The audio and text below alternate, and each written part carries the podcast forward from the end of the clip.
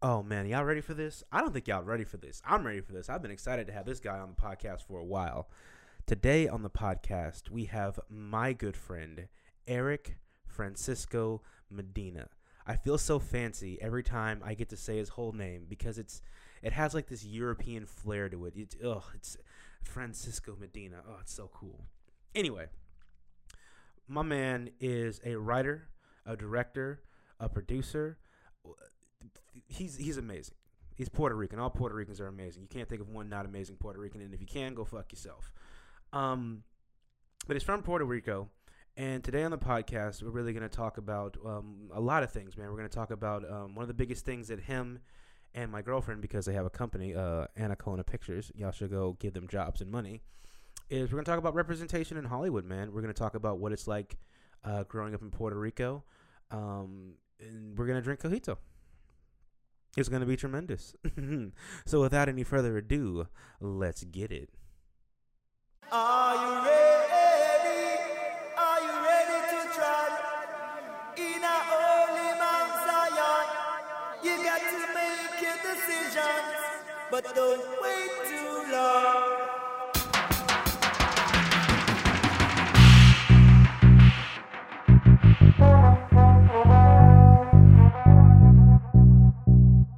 They come. Penguins are very arrogant. Yeah. All, all, all, all, all flightless birds are a little arrogant. All of them. Yeah. Ostriches are arrogant, mostly because they know you can't catch them. Penguins are arrogant. They be walking upright, bro. You know, emperor penguins like three feet tall. If you let that motherfucker in your house, he would try to herd you or some shit. yeah. yeah. Geese are probably the only. The, that, Birds, yeah. geese, yeah. They're, they're Fuck horrible. geese. They're horrible. You know why they're like that, right?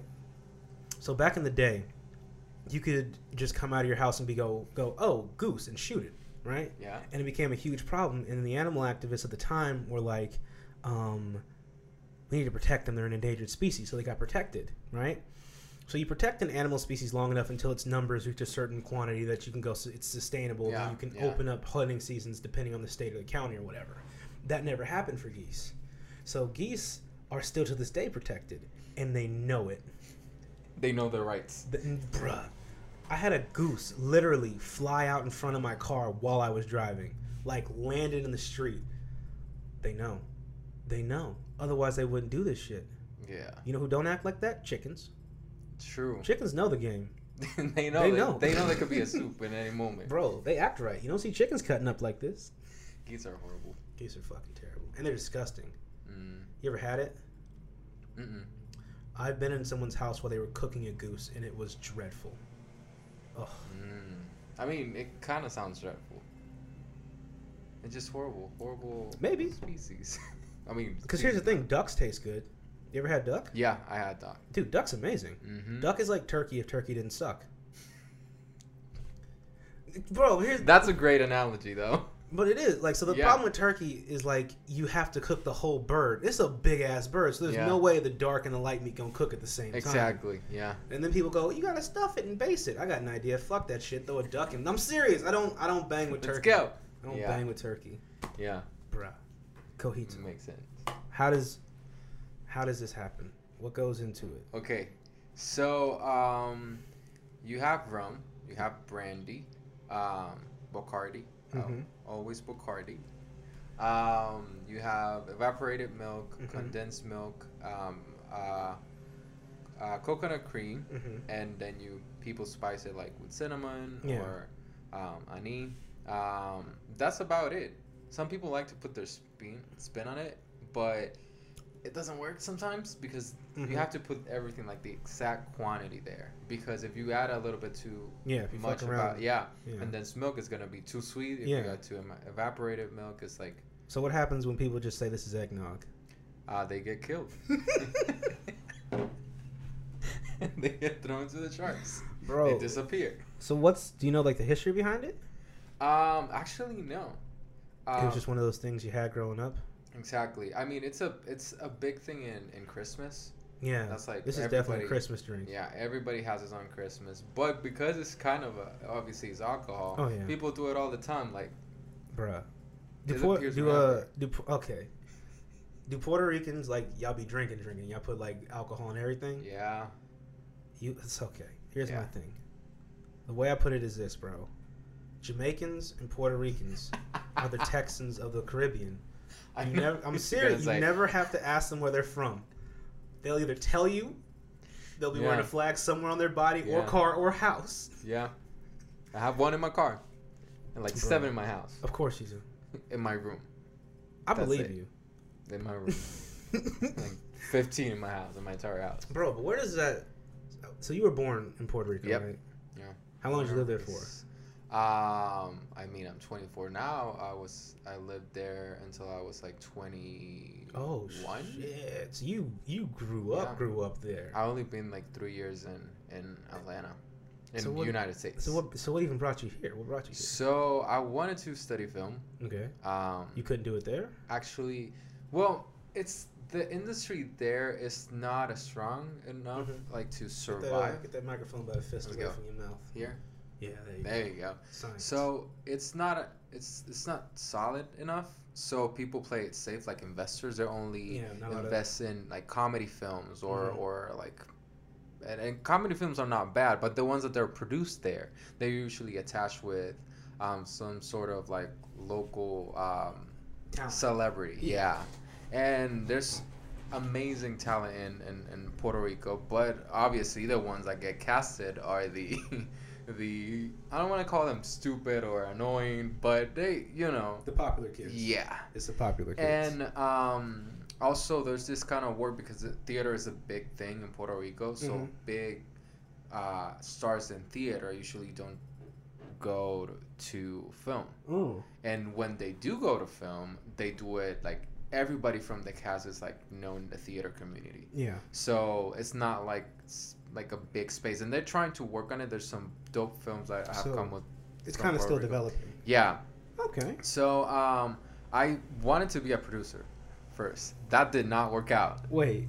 yeah So what what made you want to do film in the first place? so i always wanted to to to i i it's weird because i wanted to produce but i didn't know what producing was You just saw the thing and you're like, that seems like a cool. I was like, I just want to be a producer.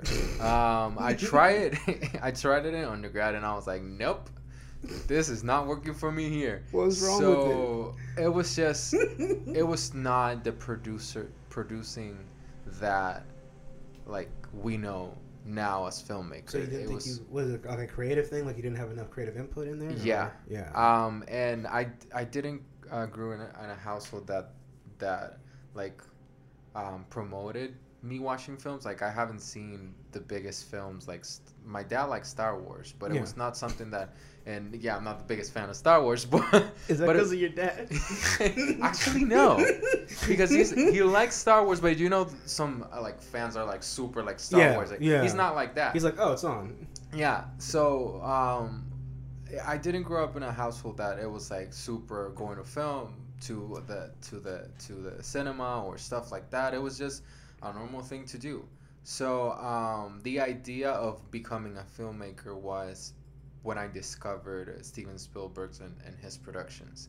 And I was like, I want to do this stuff because you have Jurassic Park, you have, I mean, countless movies that he has produced, and they all look different, but they all feel the same. yeah. And I wanted to do that, um, but when I went to undergrad, um, the thing that they call producing there was not actually producing; it was more of doing everything. That sounds like, producing. Yeah, but in the sense of of you know, all the all the all the uh, practical stuff. So the Eh. paperwork and the ex- but no, wait. well, Okay, so it was more. Let me explain it a little bit more. bro, because I- explain it. I'm lost. So basically, what they call producing was Mhm. basically um, being a director and a de- editor and a in a in a and a producer. Those three roles combined in one, and there was not this defining line. yeah. And um, as soon as I saw that, I was like, I don't, I don't, I don't want to do this because I don't understand it.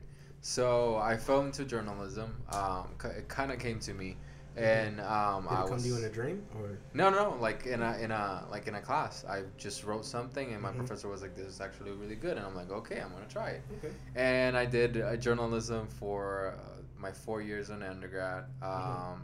Politics, I hated politics, but I love politics. But I hate politics so much. Um, and then I started working in in um, some local TV stations, and then I realized that I did not like to talk about other people's story, and Mm. and I was like, I I don't think I can do this forever. Like, there's so Yeah. much stuff like I want to talk about Yeah. that I'm not gonna do it. And my thing was politics and um um, I like columns, like opinion stuff. Oh, it's like editorial columns. Yeah, Okay. and I love doing that. I love doing politics, but that was I was like ah, I like telling stories. I like bringing Yeah. people in, and and it was kind of fun because my first column was about. Um, one time I got rejected by a girl because I was like fat and she was it was weird because it was like you know you're not my typical kind of guy in the sense of like i like muscular guys i'm like are you calling me fat so i wrote about that in my first Oh like, shit! Did she um, did she read it?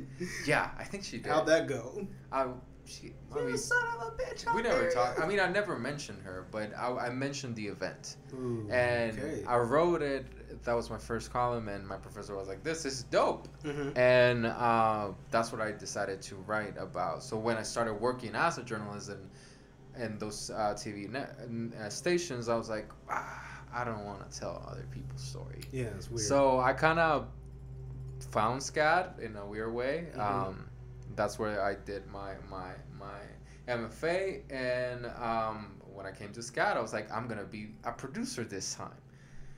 I came in the first time I produced. I was like, "Hail to the no!"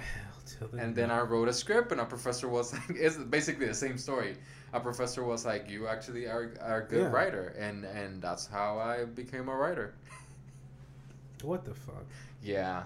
What the fuck? So you don't well, don't you think your journalism kind of helped with your writing? Yes, uh, in a lot of ways because because of journalism, I'm able to to tell stories in a uh, in, in tell stories from perspectives that I, that I have not experienced. Mm. Um, it for me, it's really easy to put myself in the shoes of the, a character that I'm not Yeah. identify with, or I'm not don't look alike, or or just I'm not that character Yeah. uh, because I feel that a lot of writers try to put themselves in the characters, and that what makes Mhm. the story like repetitive. Yeah. But thanks to journalism, I'm able to like take myself out of the story yeah. and be like, okay, how can this? Be? And I also love to research in my in my um, like stories. If I want to write about, I don't know. Um, I wrote uh, a script actually for Mahalia. Mhm. Mahalia La Torre, she's my writing partner. Um, and she wanted to write a story about uh, this trio of, of Mormon friends who went to I know you I know that you know the story Yeah. um, who go to a house and there's this three guys who are basically the reflection characters of them. Mhm. So I started like researching about Mormons and um, and just comparing that with I guess urban like Yeah. gangster. Gangster is easy because I'm Puerto Rican. That's half of What my the identity. fuck? Did, what is that even So- mean? He said gangster is easy because I'm Puerto Rican. All Puerto Ricans are gangsters. That's part of that's part of my identity. What are you gonna do? But- Listen to what oh, there's a clip on a Trump clip, on a Trump fucking ad. All Puerto Ricans are gangster. gangster. Erik Francisco Sorry. Medina. my bad. I support this message.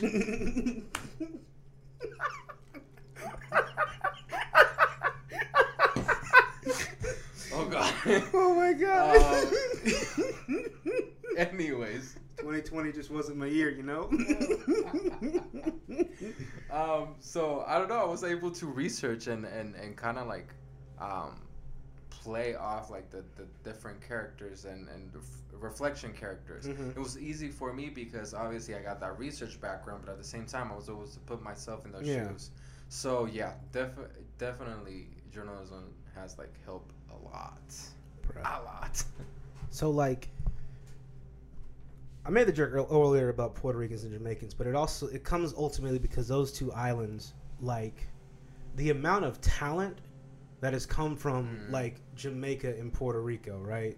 Like you look at some of the greatest track athletes of all time, where they coming from? They're coming from Jamaica, right? Mhm. They Yeah. just make great, but it's not just them, right?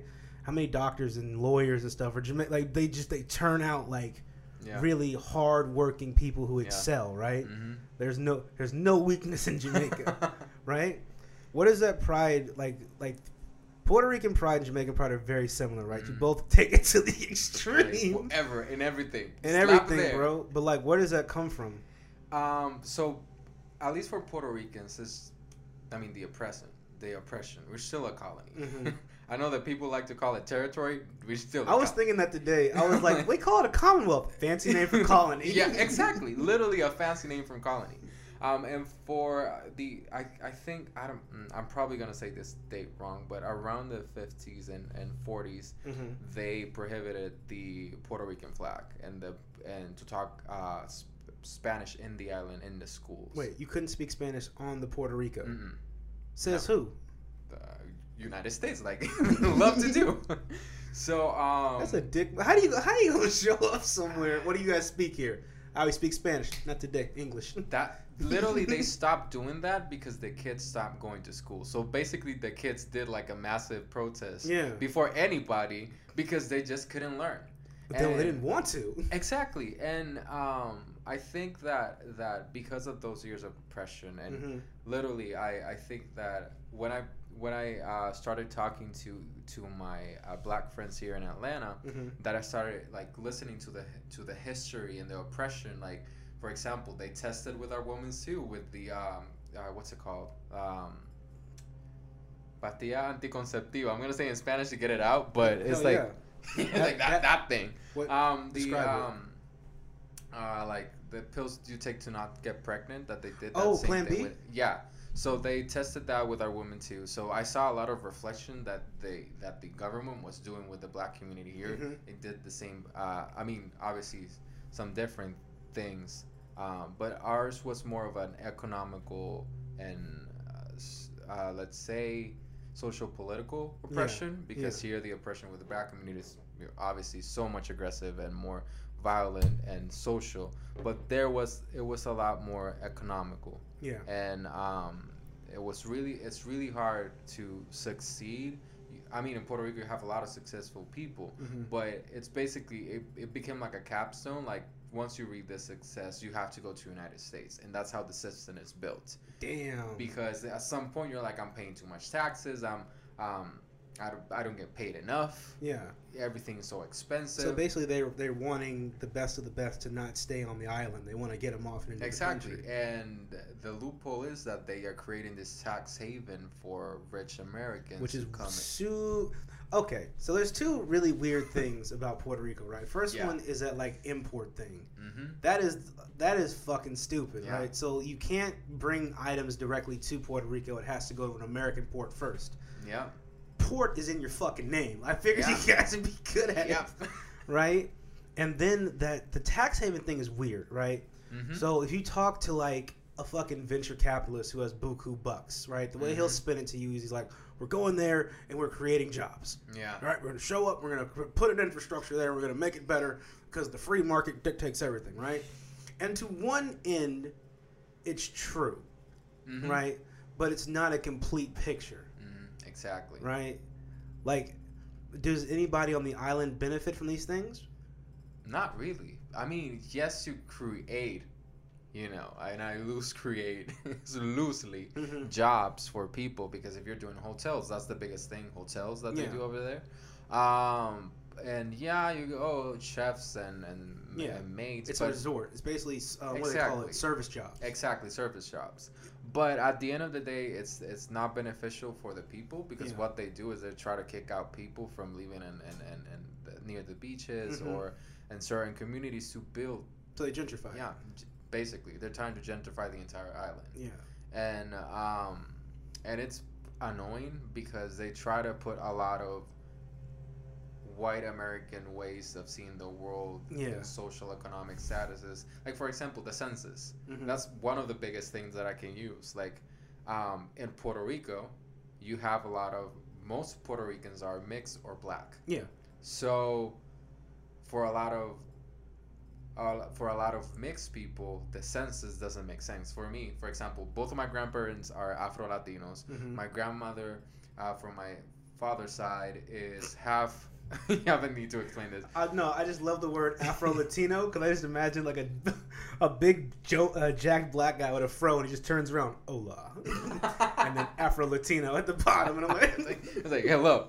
Um, and my grandmother, it's mixed. Like most of her heritage um, is um, indigenous, like Taino people. My Mhm. grandmother, it's something that you call hava, which is like um, mixed with white and uh, white and black, but has like ethnic features while having like uh, white skin. I don't know how you say that in in. in well, isn't there um, also some Spanish on the island as well? Um, yes, but most like I was saying, like most people are mixed. So when you bring the census to Puerto Rico, say pick one. a lot of people just mark white because they don't know what to do. My grandfathers, they mark white. Like most of my family marks white, Damn. and it's not as simple. Like for example, you see my mother. Yeah. My mother has white. She's white passing, but her father is black. How? So Your mom's white passing? I, people have To told me that, and I'm like, I don't know. For me, To she's who? not. But um, like for example, a woman like her, Mhm. sh- she doesn't know what to mark. So a lot of people might they mark white because Mm, there's not boxes for them, yeah. and it's not as simple here as the United States where there was this. I mean, the American government has been able to control so many aspects of society Mm-hmm. but there it's like they came in halfway as the as the Puerto Rican culture was developing themselves Mm-hmm. because I mean the Spanish people Spanish are people I mean in that decade I don't want to talk about Span- uh, Spanish people now España España. um they were having sex with everything so I- that's what you d- I, that's just what what they they do as colonizers right Bro, that's what all colonizers do. They show up and they go, the rules don't apply here, and exactly they they just start fucking and killing shit. So that's basically what happened when you have, and there was a lot of con- there was a big concentration of, of indigenous and, uh, and African slaves in Puerto Rico. Yeah. So those three bloods became basically one, and obviously you're gonna have more people who have more African Mhm. ancestry, more indigenous Afri- ancestry, and uh, and a lot of people with more uh, Spanish ancestry. Yeah. But you're not just one. It's really weird to see out of like a white family or a black family or indigenous family. Mhm. Like everybody looks different. Everyone's everyone. So when you apply the census to Puerto Rico, Mhm. they're like, what? And you have reports that say, um, like, oh, Puerto Ricans are sixty percent white, and people, and and you see Puerto Rican activists and people who study um, Latinx culture, they go like, you cannot use that because the the the census that you're using for them is not made Well, for, isn't um, for them. isn't like Latino an option, or is it just uh, Hispanic? Um, I th- they I think they put race, ethnicity, and they you you can mark like um, you have white, black, Yeah. Asian, and then Latino and and um, and Hispanic. Usually, when it's like put in the same box, Yeah. but in the sense that it's not. It's just race and then ethnicity. Fucking So shit. it's just like, what do you put? And it's re- and right now there's a lot of they're adding like more boxes like to um to races or more, but there's there's not. I, I think that there's a lack of American racial education in the island Mhm. because you're like "Mm, I'm Puerto Rican. You go to a to a to a, that's a joke that I've seen a lot. Like um, I, I saw a man doing like a, a, a video on uh, of, on a guy saying no no I'm not I'm not black I'm Dominican No, that's right. and and it's like yeah you're black but there's but because the way that they think is like no I'm Puerto Rican Mhm. black is American Yeah. white is American so there's not enough like a racial education in the island Well, it's not even a racial education, bro. So like, my friends from like basically anywhere in the Caribbean, right? So, Yeah. Like, one of my friends um, in undergrad was Jamaican, Mhm. right? He was like, bro, I was Jamaican until I got to America. Then I was black, right? But Yeah. it makes sense because in Jamaica, you're around Jamaicans because you're all Jamaicans. In Puerto Rico, you're around Puerto Ricans. That's what you just identify as that, Mhm. right? But when you come to America, Americans like, look, we you're, we don't have room for coquito. It's eggnog. Just eggnog. We need to look. There's a lot of fucking people here. We just need to make it simple, okay? Just check Yeah. the box. We'll Yeah. give you a last name. Yeah. Something we can spell. Like, Mhm. dude, it's fucking weird, dude. Like, even like, so the shit they were doing, like, like Ellis Island, right? When all Mhm. the immigrants are coming from Europe, yeah dude, they were just giving people names on the spot. They'd be like, "My name is Joseph Knapp. It's Mark Webb. Get out of here!" Right? go go That's one of the more interesting things about like America, right? So when people talk about being an American, I think on some level they're talking about um, a blending and then a kind of uh, what we like about your culture keep what we don't keep to yourself kind of Mm. deal, right? yeah So like Yeah. it's kind of like when you when people say, "What do white people eat?" Right? mm-hmm. What's a white person? Right? yeah like Scottish food sucks dick. We know that. It does. I actually never had Scottish. you don't want it. It's like blood pudding and haggis. That's Oh, no. fucking stuff. Shit. Hell yeah. no, no, no, no. That stuff that sucks, right? Those they get to be white people, right? Mm. Swedish food is yeah, right? IKEA. That's Yeah. the only But then you yeah. thing I had. Yeah. But then you go holler at Germans. Germans can cook the fuck out of themselves, right? But they get they get counted as white, right? Mm. So when we're saying white person, essentially what we're kind of mean is a group of people who have like kept like basically the one mentality that that white people portrayed as having, which it sucks here. Let's just go invade somewhere else.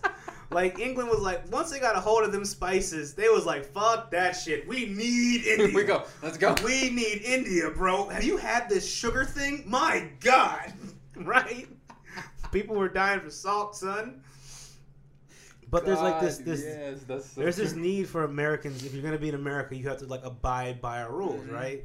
Or even our cultural Yeah. norms, which is weird because also most Americans aren't very worldly, right? Mhm. So like Natasha, for example, right? Natasha's lived in India and she's visited a bunch of places, so she's very world oriented. Mhm. So when she comes here and she's like, "It's weird that you guys do that," an American goes, "No, you're the weirdo," because he can't fa- like most Americans can't fathom outside of America. Yeah, yeah. I mean, the term. I always have this this issue with the term American Mhm. because American is the American continent. So everybody from the top of Alaska Yeah. to the to the bottom of Chile To fucking Hawaii. all- exactly. They all no, they're not.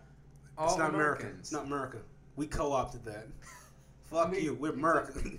So well, I was gonna say something I forgot. Wait, what happened? Oh, so back home in Spanish we call Americans estadounidenses, which United Statians. Uh-huh. So when I came here, I was like United Statians, and they're like, we don't use that term. What is that? And I'm like, yeah.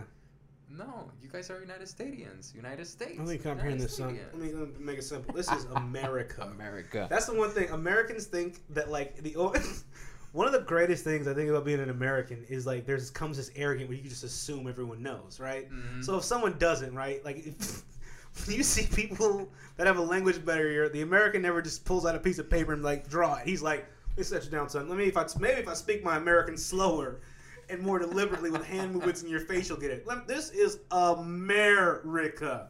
All right, flag, freedom. Jeez. It's weird, but it's cool, right? Yeah. So like the one cool thing about being an American is you don't have to give a fuck. Americans don't give a fuck about That- anything. That's so true. That is painfully true. It's it's it's weird but cool, right? So it's cool because like that I don't give a fuck attitude is what you know led to the country being made. We were like, Mhm. we're sick of this king shit. Fuck that guy. Let's go. Let's make the rules, but no black people or women. Well, they don't need to be involved in this, Yeah. right? It's fucking weird. It's but the thing I was wondering, right? So when these companies come in with these tax credits, right? Mhm. It just seems like they come there because obviously no one wants to pay fucking taxes. Mhm. But a lot of that money doesn't stay on the island. It seems like No. they take it and they just move it somewhere Yeah. else. Yeah, and um, I mean that's the rule of thumbs, and the way and because there's so much corruption in the island, it's because you have these relationships with a lot of American investors who have their hands like Yeah. they're knee deep deep into the politics in the island. Yeah. So you have this, you have crazy politicians in the island and outside the island who like to want to keep Puerto Rico as uh, in a, as a colony because it's good for them. Like Mhm. for example, the lay uh, from um, Ley de Cabotaje, which is like the one that they have to go to United uh, States ports and come back. That's good for them. Yeah. Like for example, cars to get cars in Puerto Rico, they're like more expensive Stupid. because they have to go to United Yeah. States and come back. Um, but I wanted to also to answer the part of like culture wise um, and talent wise.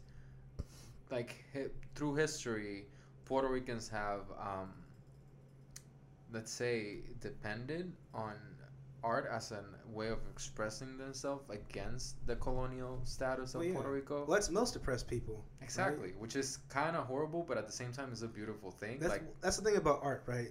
It's you crazy. can't make something beautiful until you go through some shit. Yeah, All the you best- suffer. All the best artists are the most fucked up people you've ever met. Yeah. All of them, right?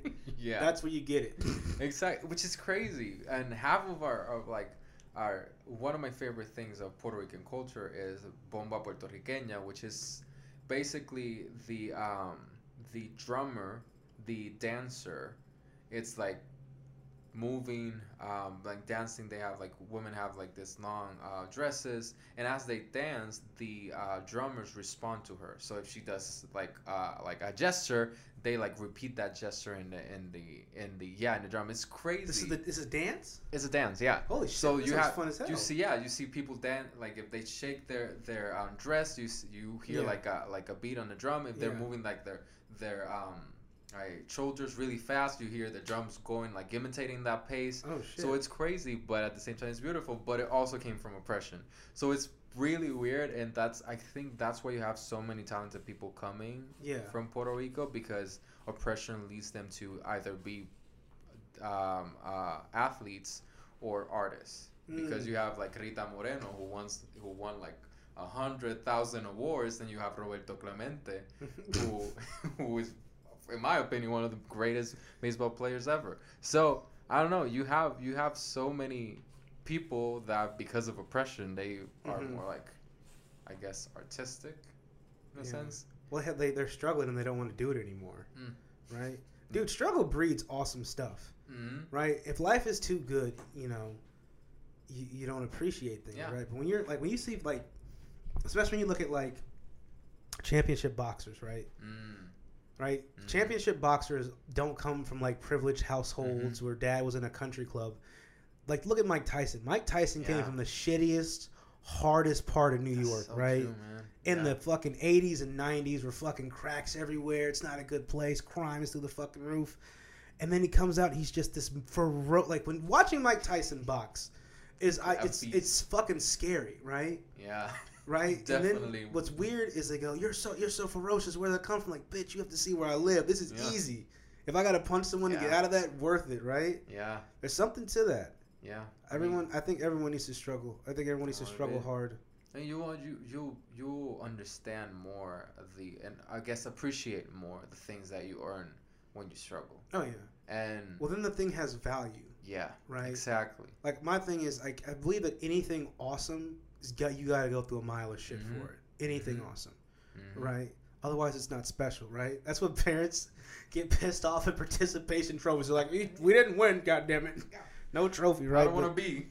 Right, but I do think there's something to that, right? And that's just like with anything in life, bro. Like anything Mhm. like you really want to be, you're gonna have to sacrifice for. it. Yeah, It's fucking weird. yeah, yeah.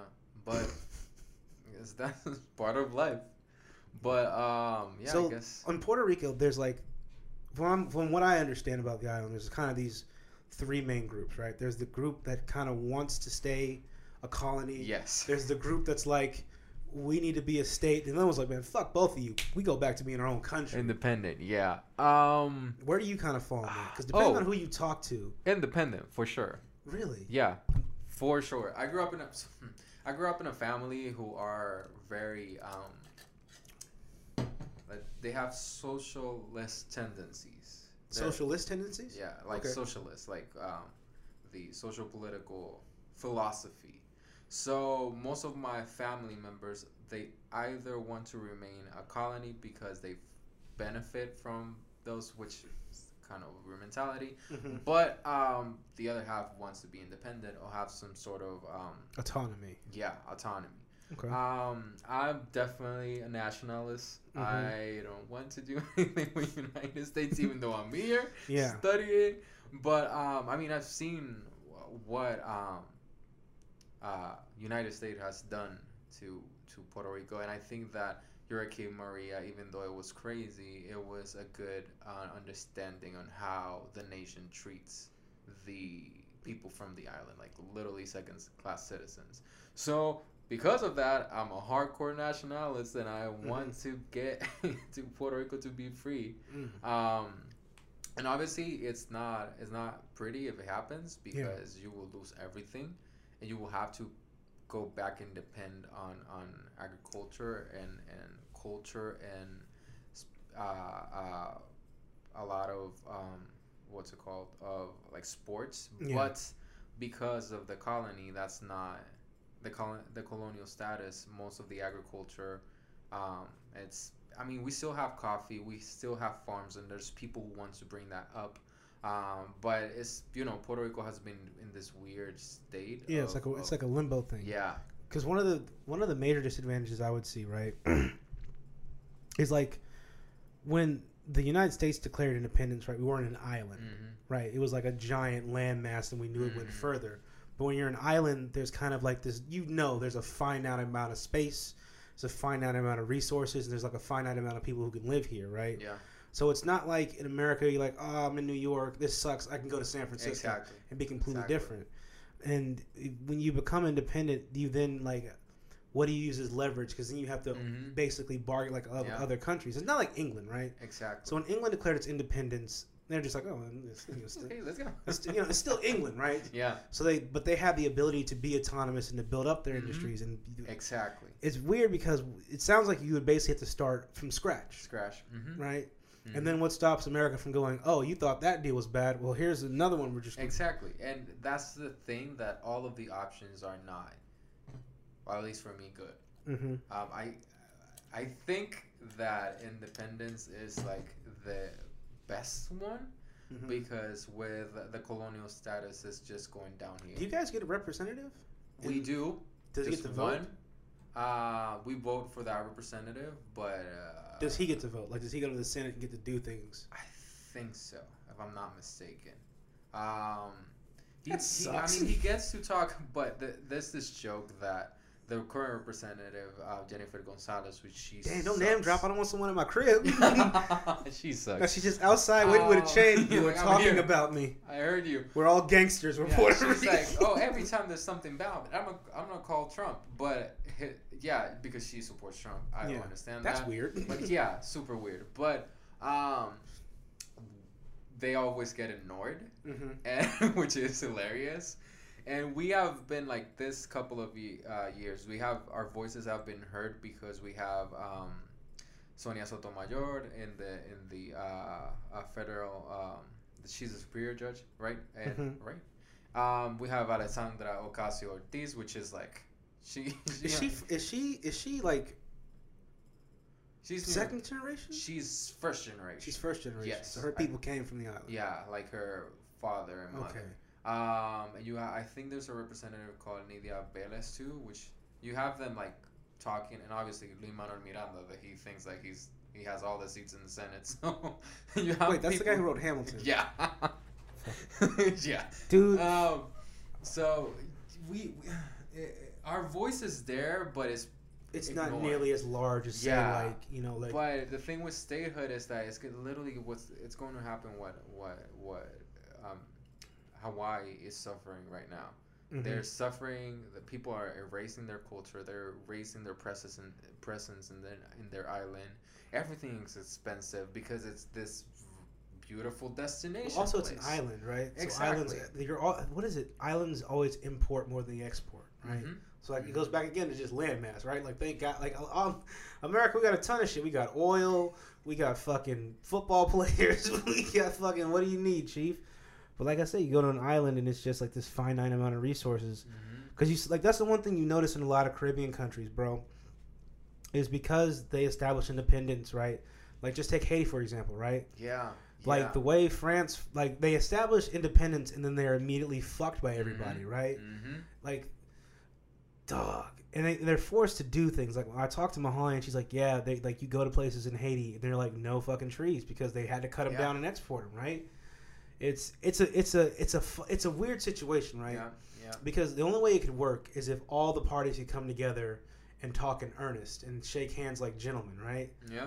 But there's too there's there's too many people who are like, I don't want to. Exactly. Because here's the thing: that tax haven shit. Nobody, no. First off, nobody likes to pay taxes. I can't wait to be so rich that they give it, they let it be an option, right? so when you when you're working on like the like hourly, right? They take it from you. Don't even get, Exactly. you don't even get to like it just like disappears. Like hey, they this like is write mine. it down. We took this much. When you're like Take care. when you're like Jeff Bezos, rich, they go just get us next Tuesday. Next Got Tuesday. you. Can we see come? you Can we go, can we on your yacht? Fuck no. Okay. Well, We'll talk soon. We'll talk.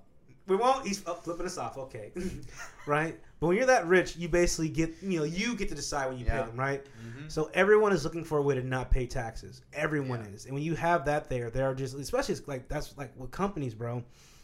They're just like, well, we don't want to give that up, So what do they? Of course not. So what do they do? It's money. Yeah. We uh we, we create jobs. You don't want to do. Fuck that, man. Fuck that.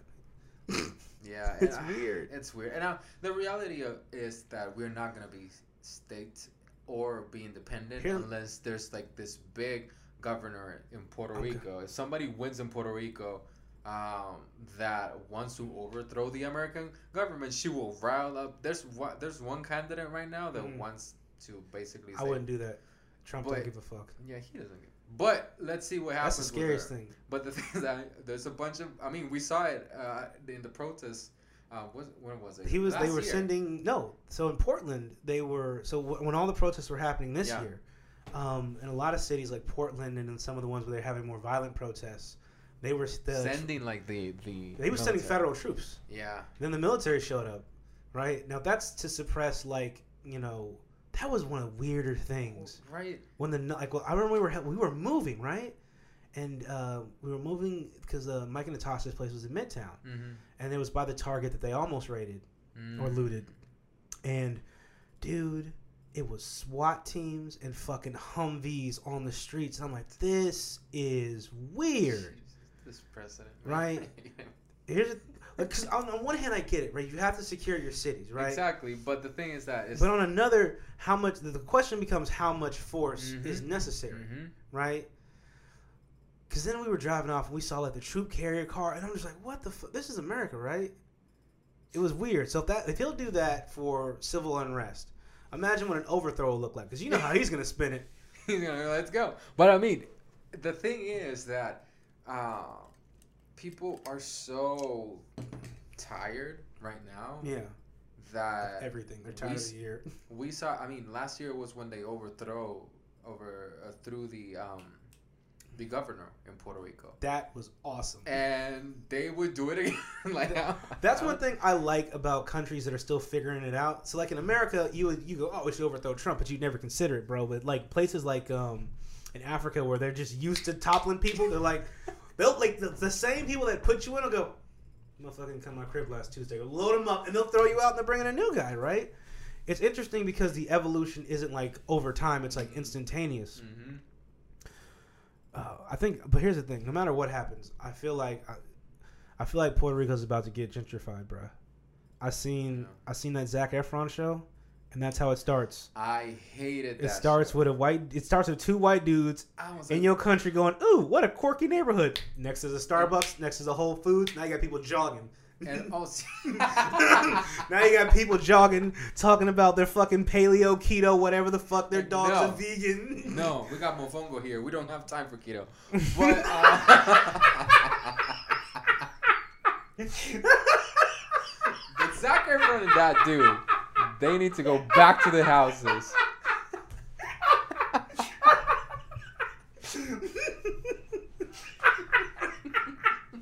we don't got no time. to be- No time. We Like, got no time, I'm bro. telling you. But I, I was watching it because I came in and Holly was watching it, right? And it was a Puerto Rican episode. Whenever thinking about Puerto Rico, I'm like, Erik, put you up to this? She goes, no, but he really doesn't like it. And I go, why? Sat down for two minutes. All right, now me and Austin, we're gonna go look at the quirky neighborhoods and see what this this place is about. And I'm like, oh. I'm like, sir. And then they start going, if you want to live over here, it's only four fifty a month. And a bunch of people going, you know what? Take out a small loan, I can own that whole block. That's the thing. And that's they, and they sh- uh, the woman that they interviewed, the the um, was uh, it the mayor of San Juan? mayor of yeah. San Juan. She's. It's funny because she's like this international icon because she. Is she really? Y- yeah, What's because her, what's her name? Uh, Actually, don't name drop. I don't need people at my front door. It's the last thing I need. so the mayor of San Juan, she became this voice in Hurricane Maria who fought against Trump. So literally all the Democratic Democrats started with you heavy using her, yeah, using her as a Puerto Rico hates you too. Yeah. So, um, but the thing is that everybody in Puerto Rico hates her because What? she's she's done a terrible job Oh as a major god! mayor, and she's like in every single event, trying to to to, um, like, like I don't know, keep up appearances, keep, and um, she's just I I used I I love to call her um, I I don't the, what's the term like how can I translate this to to English? You know when those birds, the birds are trying to like um, to mate with the, the other birds, they just start doing this crazy dances. Yeah. That's her every time that that uh. Oh, she's doing like a mating call or something. Yeah, every time The that peacock thing throw up the feathers. every time that an international uh, media crew comes to Puerto Rico, she just runs to that place. Bro, and everyone here fucks with me. everyone here loves me. everybody everybody's like, no, ma'am. Don't look around. They're nobody likes they're you, just man. jelly. Everyone loves me here. So um, yeah, so having her was not the best option either. So That's what I, bro. That's what I'm talking about. That's what. Ha- that's how gentrification starts, Mm, bro. It's so weird, right? So like, if you go out to like fucking like uh, California's California's the weirdest kind of gentrification, right? right? So building things in California is super duper expensive, ridiculously expensive, and like gentrification is weird because it's it's what people wanted, but not how people wanted it to go Mhm. down, right? So Mhm. people want to live in people want to live in good areas. Mhm. They want to live in good areas with good schools where shopping is available and so on and so forth. And you see that demand greatest in like urban areas or the hood, right?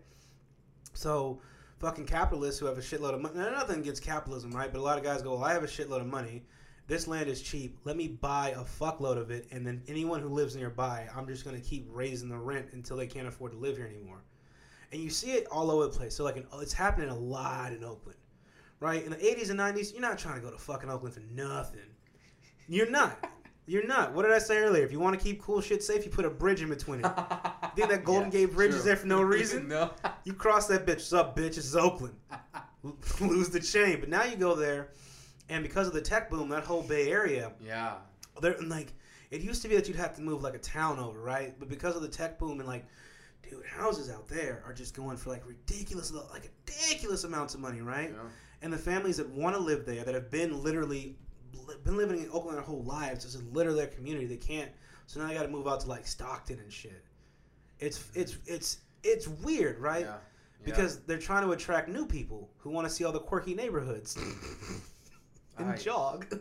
I, I, I heard somebody said I don't know who it was I, I know it was an artist but they said she said it was that San Francisco was basically for either rich people or homeless people and at first I was like oh damn but at the same time I was like wait a second No, it's real. it's super real No, so like even when you go to LA, right? Especially because of coronavirus and shit. mm. So you go into certain parts of downtown, right? Like if you go by down where the Staples Center is, you make a turn and like it's just tents for miles. hmm. For fucking my dude. You go down to like Venice, shit show, right? And it's it's it's it's cuz it's okay. If I was to be homeless, California would probably be the place for me.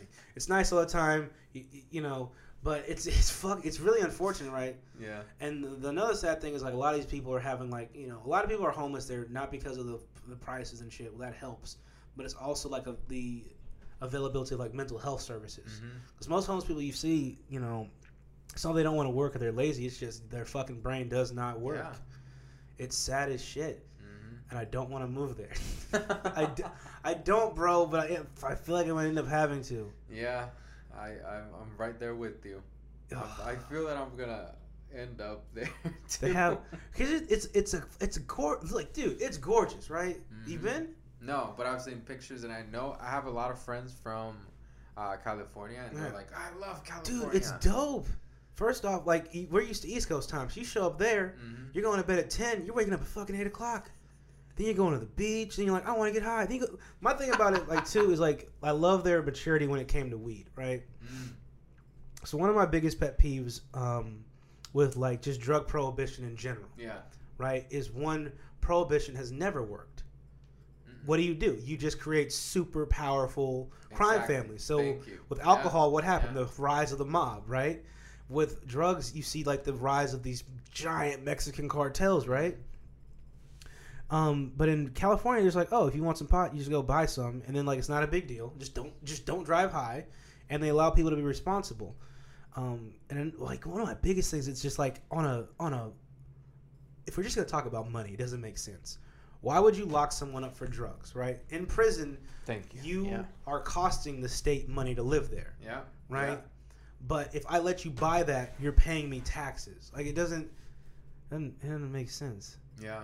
I mean, I, I guess a lot of, the thing is that a lot of people, um, they th- they think that, they that people are gonna turn into zombies as soon as they start using drugs. But Well, some like- drugs you will.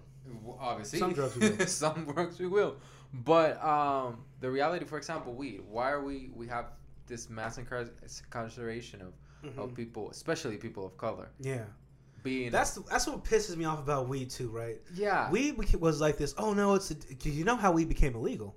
no Oh, get ready. I don't. Get Okay. ready for some Blow my mind. shit. Okay. Do you know who William Randolph Hearst is? Mm-mm. William Randolph Hearst basically back in the day ran all the newspapers across the country, or a good majority of them, Okay. right? Um, so the cousin of marijuana is hemp. Now, hemp is basically this incredible textile. There's really nothing you can't do with hemp. You can even make paper out of it. You can make better, cheaper paper out of hemp. William Randolph Hearst not only owned newspapers but paper factories. So the last guy who wants to see things change is William Randolph Hearst. So he changes the name from cannabis to marijuana, which in Spanish I think is just like wild weed, right? Mari- marijuana Yeah. He okay. He's if you talk to white people, they'll tell you it means like wild weed, but you gotta you gotta take it with a grip. Anyway, he wanted it to sound more Hispanic because there was this tremendous amount of racism. He, no, it doesn't stop there. He would then take fake stories he planted in his newspapers across the country and cite them to Congress. what Yes, dude. Because of that, marijuana is it's what's known as a Schedule One drug. It Is so when they make schedules for drugs, they determine what has medicinal purposes and what doesn't. Mhm. So Schedule One means there is absolutely no medicinal purpose. This shit will kill you. God. And here's the thing: everyone fucking knows that now. If you ever watch Citizen Kane, the guy um, that um, Orson Welles Yeah. plays, he's based on him. Even crazier. So when Mm. that movie came out, he ran a smear campaign and no one liked it. It wasn't until it ended up on TV that people actually saw the movie. yeah i think i i i, I heard Bro, but wow i did not know about dude. Then like so drugs like cocaine in the American South, right? So you have to understand, like back in the day, you could just wake up, go to the store, and like, ah, I need some morphine, right? And no one's just like, oh, you get a toothache, right? If you could get it. So cocaine, when it was first, when it first came out, it was like this wonder drug, which I imagine is what you would think about it. First. Like, it was a German guy who made it. He was just like, oh my god, this is fancy. but it did have medicinal purposes. So if like you need to do surgery, it was good at um, numbing things locally. To get cocaine legal, they said that black guys would do it and then rape white women, and that's all she wrote for that. So when you find out the reason that a lot of these drugs are illegal, it goes right back to racism, and you can see the the roots of it even today. When you talk about mass incarceration, yeah so Yeah. now now it's cool because all the black guys are locked up for like doing 10, 20 years for pot. Meanwhile, these white investors come in and they're just like, "Oh, it's the hip new thing," and then it's it's fucking disgusting. yeah and everything is based on on on cannabis and whatever Yeah. It's, and it's it's annoying. And I mean, you see it in schools. You got you have white preppy kids being caught with weed, and they walk free. bro. And you go to. Here's the thing: Have you ever seen that show Euphoria? Yes. I can't relate. I can't relate. But I was in high school. You you drank a beer maybe, or Yeah, a you're like- few, or you had some vodka. and you feel like you you And then maybe, the biggest. maybe like your senior year, you smoked some pot. Like obviously you had your French kids, but it never went deeper than pot. These kids popping fucking Adderalls, popping fucking any pills and shit, tripping out. but I'm like, what's? I can't relate. What have I Buying changed? drugs, selling drugs. Have I changed? Have the times changed? right?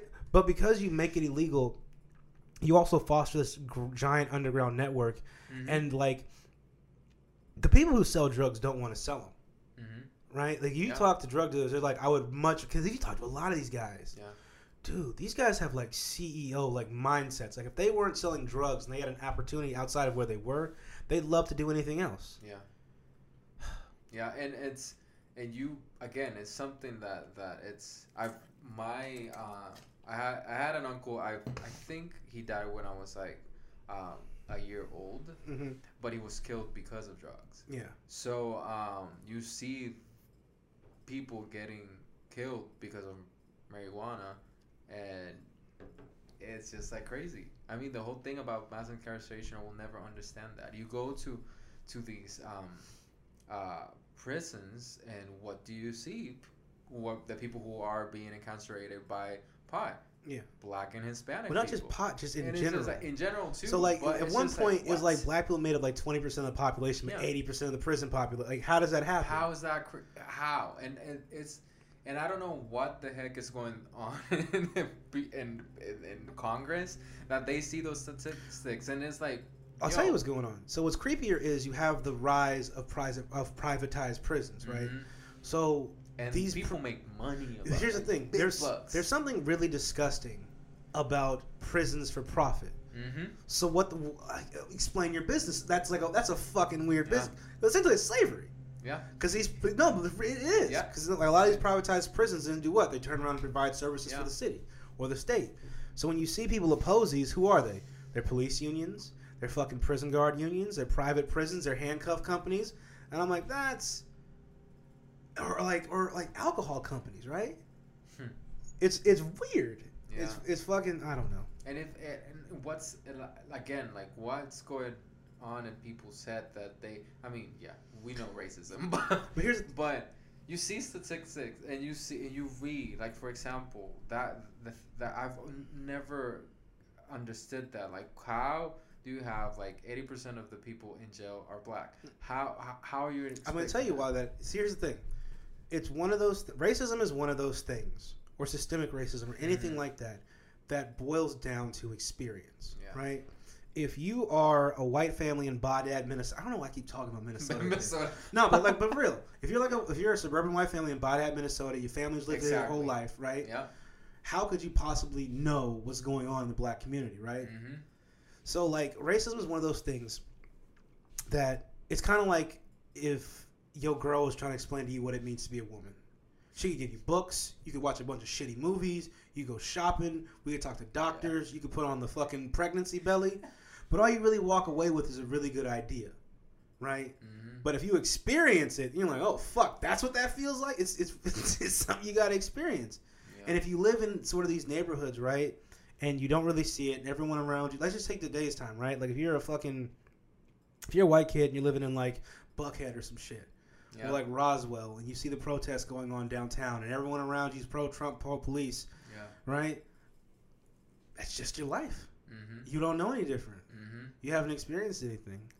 hmm which is crazy. And you have people. I guess that's why a lot of people, when they go to college, they go kind of crazy Oh yeah, because they live. everything was a lie. Yeah, like I'm gonna overthrow everything. It's like, hey, calm down, boy, and sit down and study. But um, I mean, and again, it's crazy how how I guess we are not um, we, like you said. Obviously, you will never understand racism unless you go through it hmm and um, it's horrible. And it, but if you've never experienced it, that like you said, it's people are just numb to it. dude, the college kids, they kind they kind of they kind of scare me a little bit, right? Like, cause I went to college, that's pretty normal. Yeah. but like these new like these new so like. I understand these cries for like social justice and Mhm. change all over the place, right? But when I see something like cancel culture, it kind of worries me a little bit, right? There's a lot of things about it that worry me.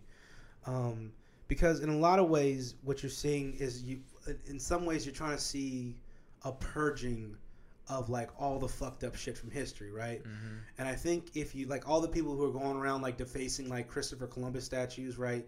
Like unless you like a Navajo Indian, get the fuck away from that statue, right? Like you have no beef with this man.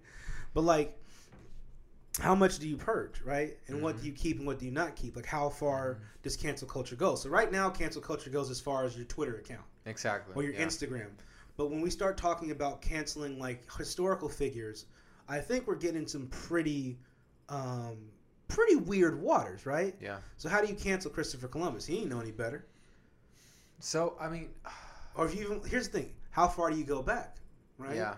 Do we go back all the way to like Plato and Socrates? All those Mm-hmm. guys are pedophiles. How far do we go Mhm. back, and how much do you purge? Exactly. And how much do you just say that think- guy was a product of his time? I think remembering history I- as it was Mhm. because for example, Christopher Columbus. I've always, I mean, Puerto Rico, we have a bunch of statues of him, Yeah. and it's everybody's just like, why, why?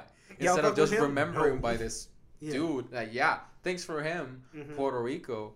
It's Puerto Rico now because he discovered it, but at the same time, it's like, yeah, we remember him at, as he was. I think exalting people as figures that um, were untouchable or they're not human. That's the thing that happens with people who, who are stat like stats. Well, that's the thing that happens when you die. You don't. You, Yeah. Since you're no longer a person, you become a story. Yeah, a story. Right, and people like people love stories. We love Mhm. remembering things. Like that's like a definitive Yeah. part of human culture.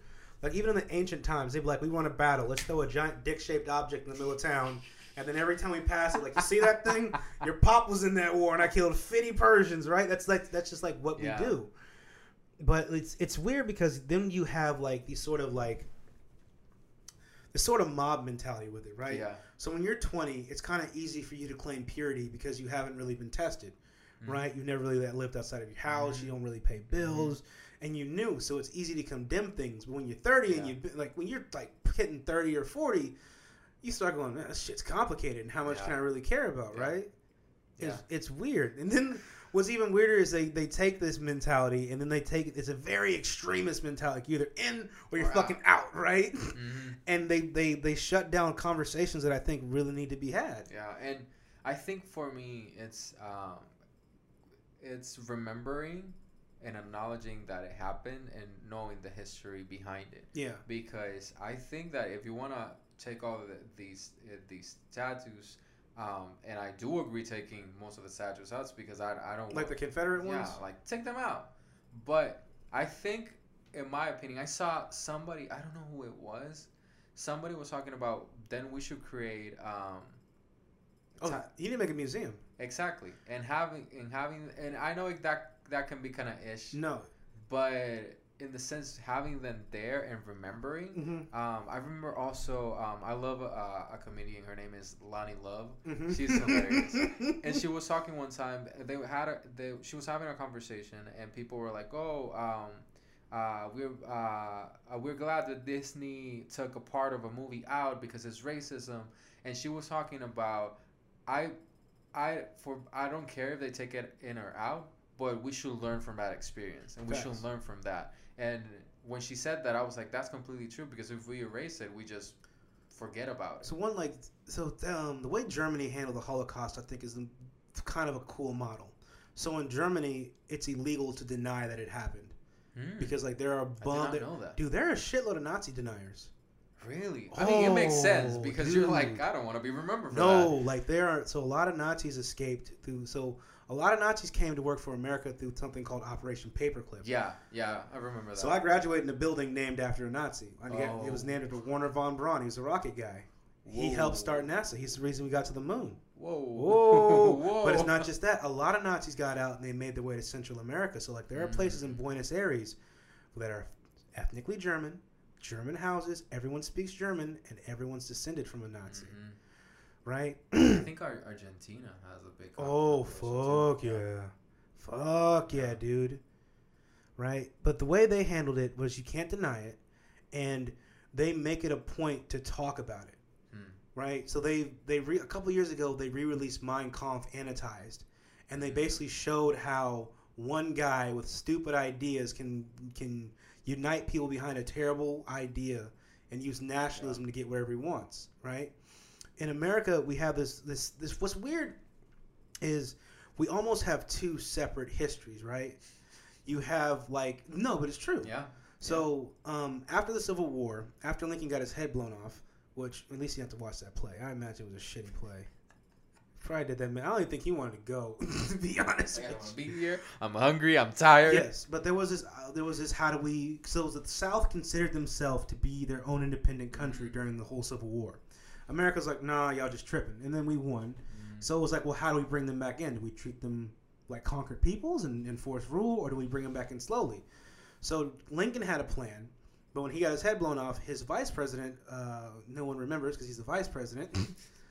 his plan was, we're gonna we're gonna let them back in, and we're gonna help them reconstruct. So what's the first thing white people? What's the first thing those white people did that had just freed all their slaves? we have to create a system in which we're still above you.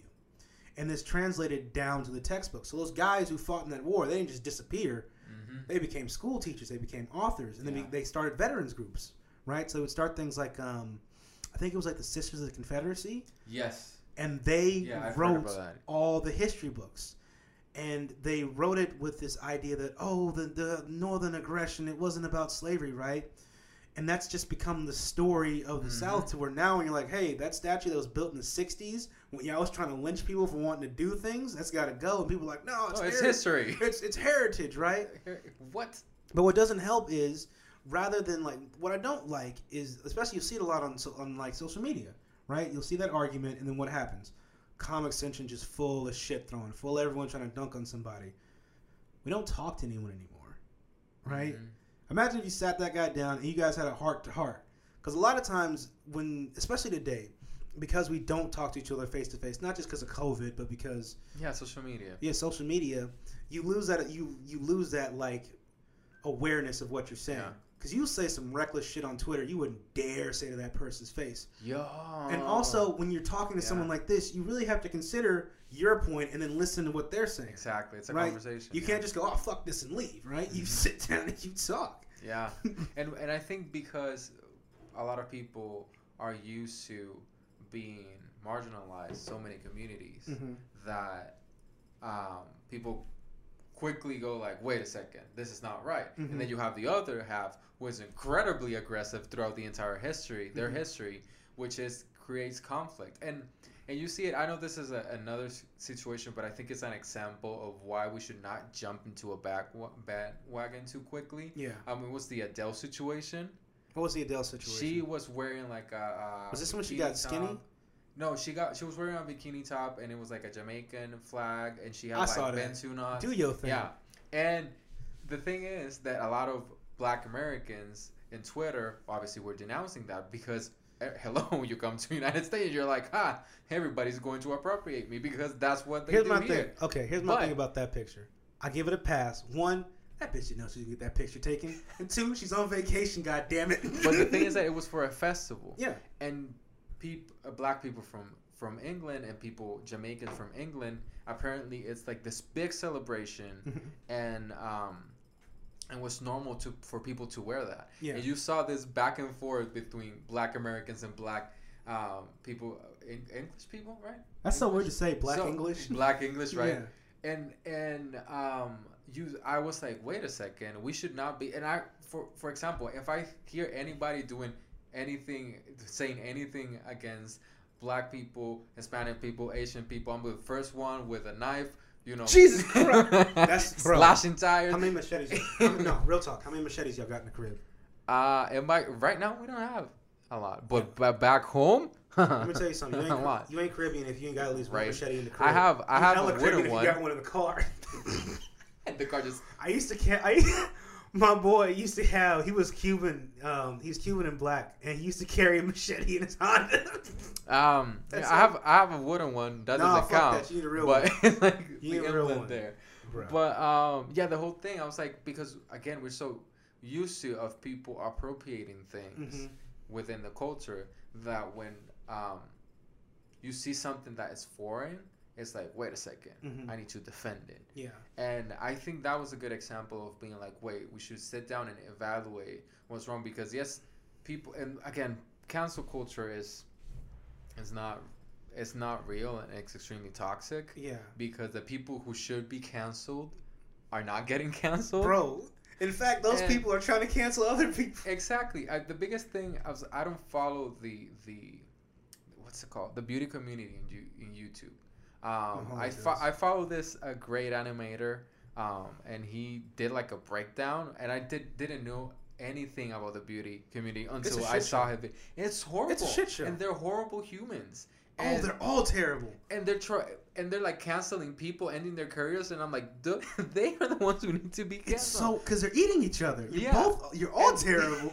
exactly. And um, Mahalia loves this guy. What's his Jeffree Star. And I didn't didn't know anything about him until I saw that video, and I was like, Mahalia, he is horrible. What the heck? Dude, it's a lot of weird shit Yeah, going on there. That's the person who needs to get canceled. But you're canceling people that uh, said something wrong, and Yeah. you didn't educate them, That's and that's for me what's like rough. what's creepy is like, especially how it was going down in the beauty community. They had weaponized it. Yeah, That's and the thing about being canceled is like it's not like oh we've canceled that person they're dead they're no longer here like no they're still living Yeah. and they kind of like block your way of coming back into uh, coming back into the group or society or something Mhm. like that. and the people who should have the opportunity to learn Mm-hmm. are not coming up. But the No. people who have not learned and people who have tried to cancel them so many times and they do deserve to be canceled are back. So it's just like it's Yeah. not real because you're canceling the wrong people. Yeah, and it's, so here's my thing. I feel like we're living in a time where there's just like a ton of just pent up shit. Like Mhm. 2020 is a year exactly. just pent yeah. up shit. Yeah. And like with cancel culture, what one thing that really um, kind of worries me about it is it feels like there are things we need to be angry about and need to address, but it feels like at points we're nitpicking Mm-hmm. right? So with the whole like one of the things I, that worries me about like just for example the Black Lives Matter movement, Mhm. right? It feels like now it's just gone full commercial, right? Mm-hmm. It doesn't feel like a lot of these companies or people genuinely are for it, right? Now obviously when you see like the protests in sports, I'm like finally, right? Um, but like why did it take Coke so long to finally Exactly. Black Lives Matter, right? Mhm. And now you see people not going to protest to protest, but going there to gain clout. And it's like, well, Yeah, then, performative activism. exactly. now. So then you're just virtue signaling. You're not like my thing is if you're gonna believe something, at least be fucking genuine about it. Mhm. Because the one thing that really disappoints, so like there, there's always this comparison between Black Lives Matter and the '60s civil rights movement. And one of the biggest things that separates those two movements to me is the amount of legal victories, right? Mm. So the civil rights movement carried weight for two reasons. One, you're dealing with the rise of television, so no longer is a riot just words in a newspaper. You're seeing people being attacked exactly. by yeah. German shepherds and sprayed down with hoses, and you're Mhm. seeing, you know, racism in your home at seven o'clock, right? And also you had legal victories. You had like Brown versus Board of Education. You had the elimination of Jim Crow laws, right? Um, you're not seeing those. What you're seeing are a bunch of photo ops, right? Until we have like some definitive legal victory, right? Mhm. Like that case in Minnesota, right? Until we can see some sort of real legal action that can set precedents from here on out, we're just gonna keep seeing it happen over and over, and we're gonna keep arguing about nothing. Yeah, and it's it reminds me of you know when there's a uh, situation I don't know, and somebody posts pray for for I don't know. It's, Pray for play for my foot. I stubbed my toe. then they have like a little outline. and they have like San Diego, and then pray for San Diego, pray for this, pray Yeah. for that, and I'm like, are you really doing it? And obviously, um, as a Christian, I'm like, oh, you're not really doing it. You're just posting about It's it so weird you're not supposed to. Because prayers Oh. are supposed to be just something like, "Oh, pray for them." I got you. Exactly. You know, you do it. You don't tell you everyone it. you prayed. And that's what it feels with, for example, the Black Lives Matter movement. Like, are you doing it? Are you donating to Mhm. those places who actually need to? Are you educating yourself? yeah, Like, what are you trying to do?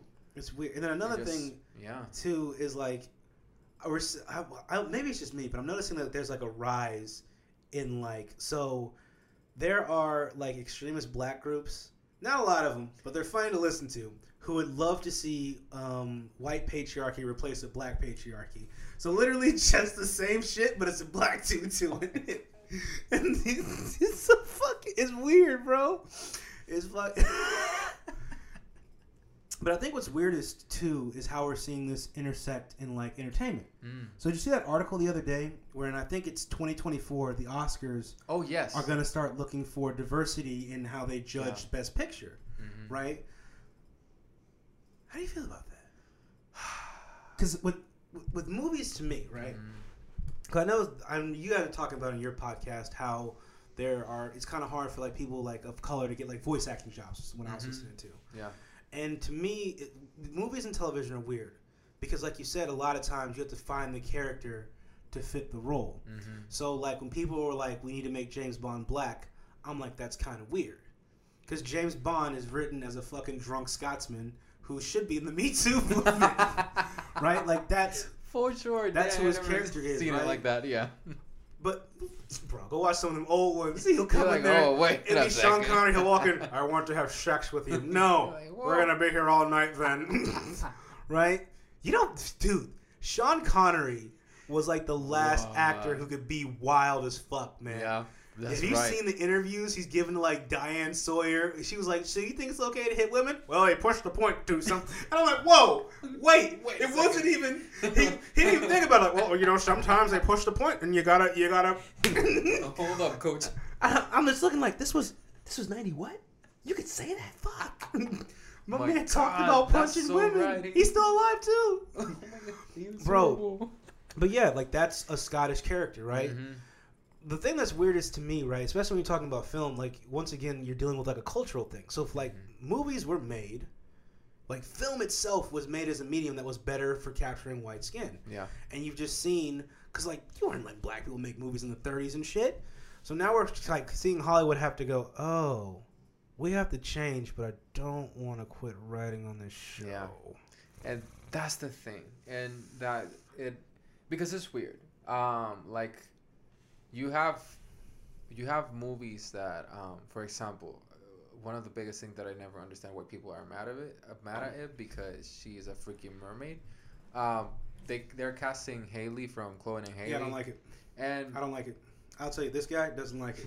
Black So- women are not getting in water. But- Fuck you. Fuck But wait, you. the reason the reason they, they were saying it was oh because mermaids are not close to the sun so the melanin whatever and I'm like she's a she's Come a here. fish Come here. You're arguing Like, about what? a mermaid. Go do Ex- something. exactly But, well, here's, So- here's the thing about that. Like, you saw Mulan last week, right? exactly I didn't know, like, everyone above the line was a white person. exactly that's the thing that drives me that I'm like you can you're creating this movies and I, that's the good thing that I like that you are you're ensuring um I guess A cultural identity. exactly but the thing is that um for me that's If you're going to do it, go all the way. exactly You got to go full Black Panther, right? Have you seen um, Black is King, the Beyonce thing? yes That was. I looked at that and I'm like, this needs to be nominated for Best Picture. for sure Because the thing about that, that because all the time you hear, well, I'd love to include someone of color, but I can't find them. I'd love to do this whole movie, Chief. Mhm. Whole movie. Mhm. Costume designers, prop designers, cameramen, producers, directors, whole movie, black people. You tell me you can't find somebody? Exactly. That's the thing. That for me, it's like, oh, we're just ensuring people, and I'm like, great. But uh, what, sir, what are you um, sacrificing to achieve that? And that's the thing that we will never see Mm-hmm. because that that's gonna be a, a production thing, you know. Yeah. pro, uh, every single production is gonna be different. So what are you? Uh, what are you sacrificing? Because oh, you, we're gonna have 75 percent people of color. Yeah. Okay, so all of your grips are your PAs are gonna be people of color, but the director and the DP Yeah. and the, it's gonna still be white. You need studio. So- Exactly. The studio heads, like what? Because it's still. I mean, because I get the studio heads, right? Because they're in a weird predicament where movies are art, but they're also business, right? So you have to be mm-hmm. able to turn a profit exactly. on them, Yeah, right? yeah. So my thing is like, so when you look at Star Wars, right? The newest ones, fucking hate them because they no. Here's my thing: if you're because they initially went down this road of inclusion and diversity, right? Yeah, with yeah. But then you neglect the most important part of storytelling. You have to tell a good story. Make mm-hmm. a. If you can't make a character engaging other than she's a strong woman, and you have to literally tell me you're not making a good movie. You're it's a political ad. and You can go do that on your own time, right? Mm-hmm. But worse is you're taking these. The common expression is "go woke, go broke," right? You're taking these characters that everyone loves, and dude, you can weave it in there. You're talented enough. But when you force it on people, they reject it, and then you basically betrayed them as a fan. Mm-hmm. And then like you would turn like especially they like with Star Wars, man, they turn around and be like, "Well, you guys are toxic." It's like, "Well, no, you're if you want to go make that movie, make it somewhere. Don't take Star Wars from me, man. My wife left me. I just okay. Star Wars people are fucking because Star Wars is like a religion. If Yeah. you talk to some people, like you were talking dude. earlier, Yeah. like no, like some people like they live their life. Like there's a whole Yeah. there's a religion called Jediism. Really? Shit, yeah. Whoa. It's a bunch of dorks. They wear cloaks. They have little swords. I drive by and I roll my window down. Did not know that. Wow. Dude, I, I remember uh, I was visiting the University of Alabama once, and they have a Quidditch team, and it's ranked.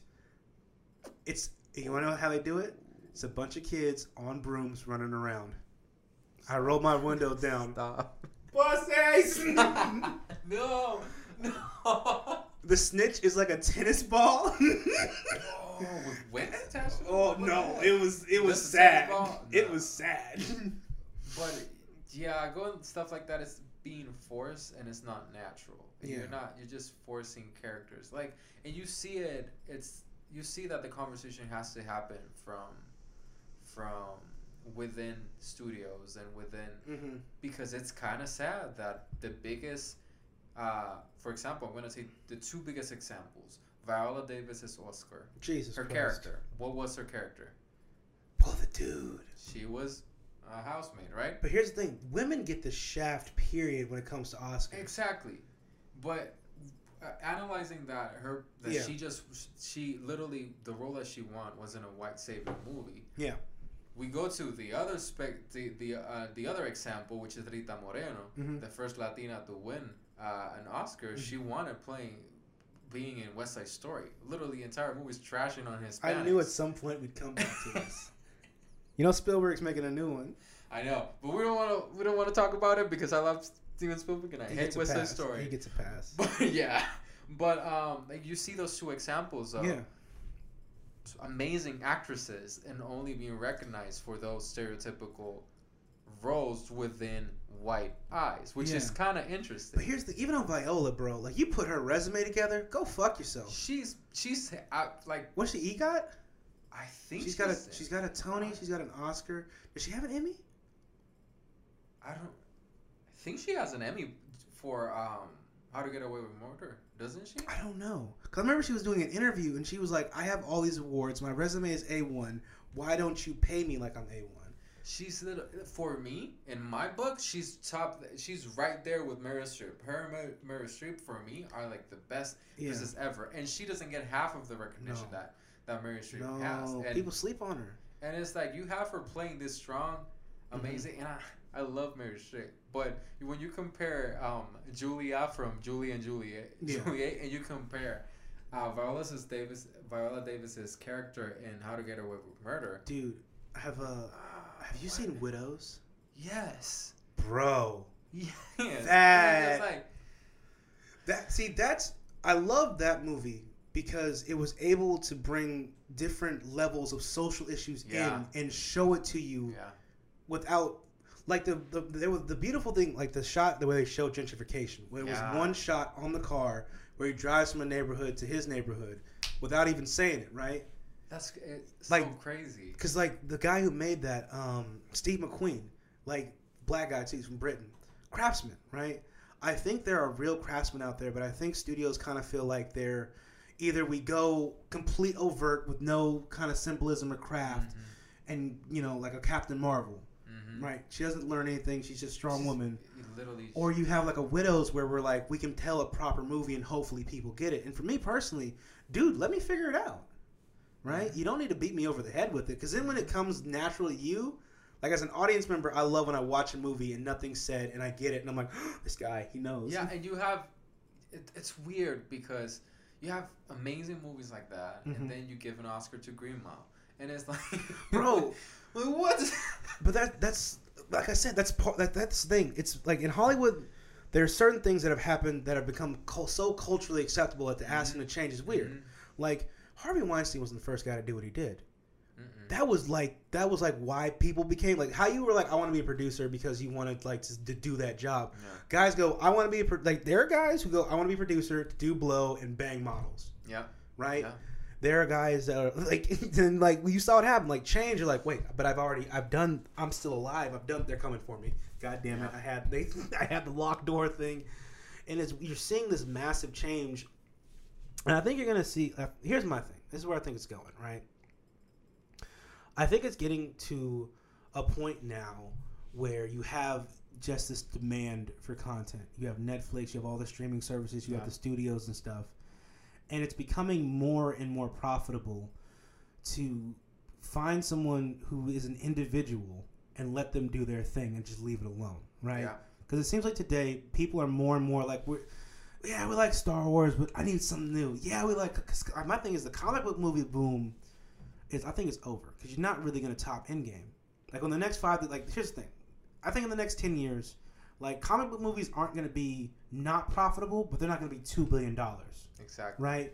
And I think right now a lot of companies, especially coming out of 2020, like they've been like what you guys have been doing, like everyone's doing, everyone's got time to write, Mhm. right? You can't make shit, so you can imagine it, goddamn. Yeah. So people are looking for you. They're looking for an individual story. They're looking for something different. And I think people might be looking for more of a risk too. Yeah, I mean, and I think listening to young writers who doing fresh faces and stories that you have never seen or have Yeah. seen in a different way, that's the beauty of Parasite.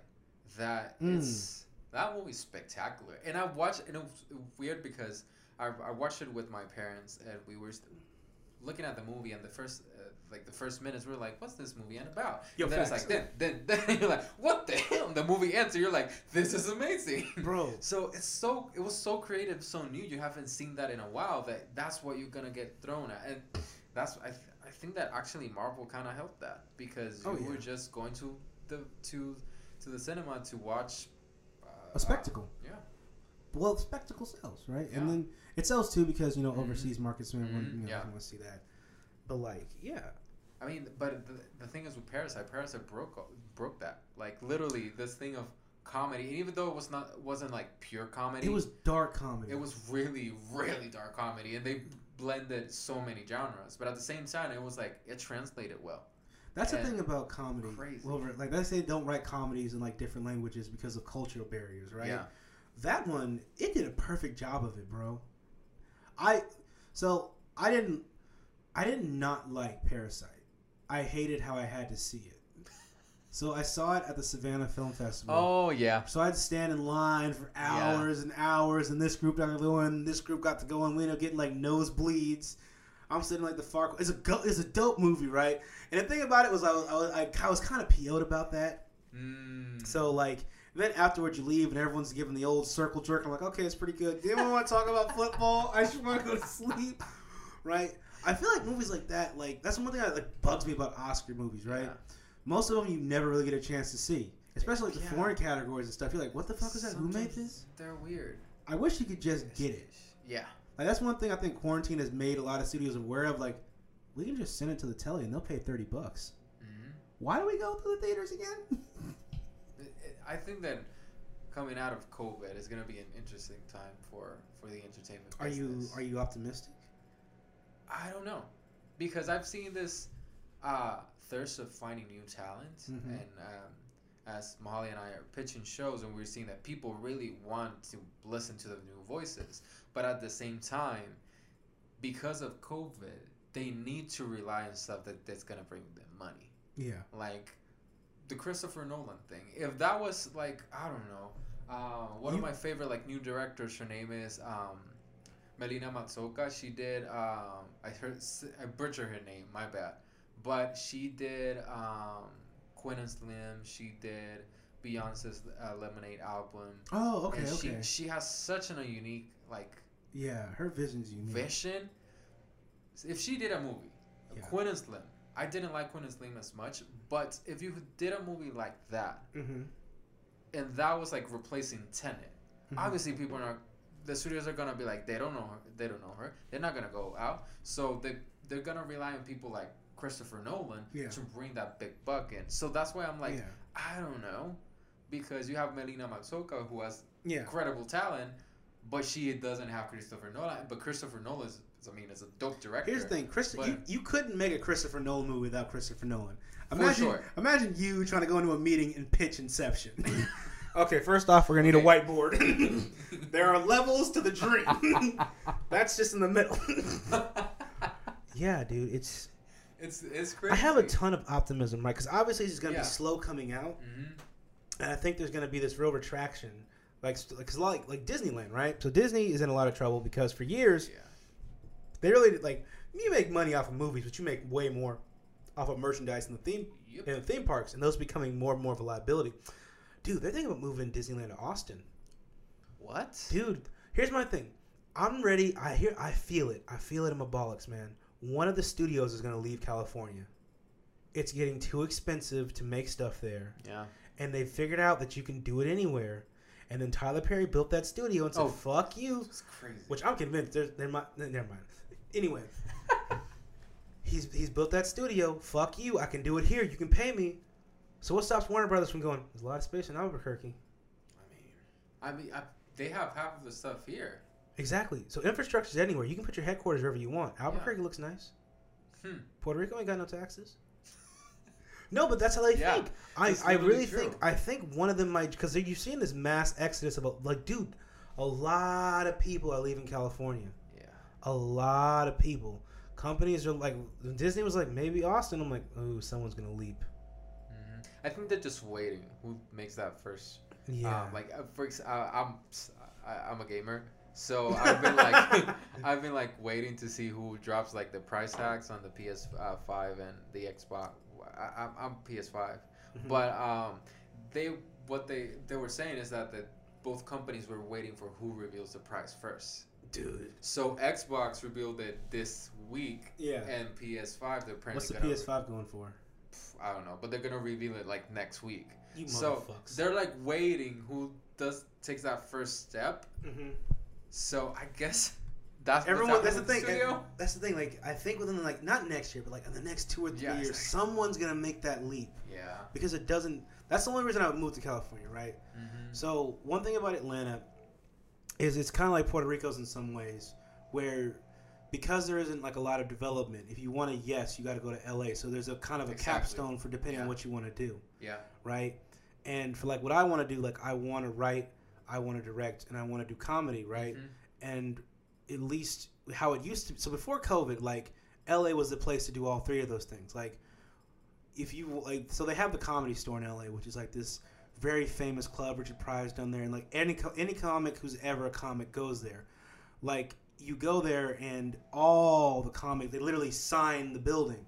Dude, that's dope. It's super dope, right? And that's like the mecca. So like if if you're you're doing spots there during the week, and then you hit the road, and I'm like. That's amazing because one of my the guy I want to copy in my career, or I most want my career to mirror, is Judd Apatow. So Judd Apatow started out as a stand-up and then started making movies. So he's like produced like Superbad, and then he's directed like Forty Year Old Virgin and stuff.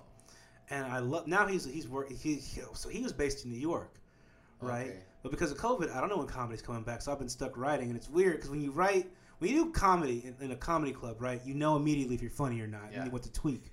When you write it, you gotta go fuck read this, and then tell me if you th- and then if you give it to ten people, they give you ten different answers, right? But a lot of comics are leaving. A lot of comics are going like they're realizing that you don't have to go to a centralized place anymore. There's this massive decentralization, but I would love some Warner Brothers come to Atlanta. I don't want to leave. I Yeah, saw- me neither. I, I think that writing, like development, is Yeah. gonna take a little bit of time to move to to um, Georgia because I think a lot of people are gonna end up in Georgia, but Mhm. I don't know when. That's the thing. That's another thing. And I, I I'm not gonna stay here until I'm 30, waiting for for. What's wrong with Georgia? It's fantastic. second- but I don't like Georgia. What? I love it. Yeah, I mean, I I, love it. I was born in an island, bro. Yo, bad. You can go back. go why back. Don't, why don't you just go, Go back, back. where you're from? Damn it. no, real But, shit. yeah. I'm gonna tell you straight up. Like, if I was born in Puerto Rico, ain't no way I'm leaving. Mm, Fuck you know you. how much I thought of it. I was like, if I really want to, I'm like, well, if I'm successful, hopefully I, I am soon. I'm gonna have the money to go back whenever I want. See, I wouldn't even have that thought process. No, I was like thinking, like, what to do, what to do. bro. Because here's my thing. I so for grad school, I was thinking about going to a school in Florida, but here's my problem. I'm a I love being underwater, and if you have a beach nearby, there's no fucking way I'm going to class. So so Atlanta's always been the city I've wanted to move to. And it's just close enough to a beach where I can stay responsible. Because if I want to go to the beach, ah, four hours. And I got to swim in Tybee, and that kind of stinks. It does. It does. right? So it's, I don't think I don't think I could have left. I don't think Mm. I, I don't think I could have left. But here's the thing, bro. Like with immigrants too, man. Like you got to remember, like immigrants came here because it sucks so bad where they're from. So struggle is like what you just got to do. And then they put that in their kids, and their kids go dominate. Go dominate, man. Because one thing about Americans, right? When you go back to the assimilation, their whole thing is like, ah, you're because you're in America, you're born with things you just take for granted, right? Mhm. And you're just like, oh, C plus, that's all right. Yeah. You know, you'll go work and you'll be a lumberjack. Yeah. like you don't, bro, you don't hear that in like Caribbean or like Oriental homes. It's like you got. Why don't you sit down here? Papa San came here and mopped floors for fucking twenty five cents a night. Did hundred stores a night so I could have what I got. You Yeah. cannot let him down, right? Yeah. But well, that this also goes back to that lineage. Like you, like, dog. Holly's grandma is like the dopest lady I know. Hundred percent. Is it the one from the, like the chickens and the goats? Yes, the one from Haiti. Yeah. bro. So the way sh- they talk about her mopping the floors, they sh- she takes her extreme amount of time. She does it right, and they asked her one day why. She goes, "Because I used to have to sleep down there." Whoa, Yeah, that's crazy. like you hear that, and you're like, you're like, "What was my problem today?"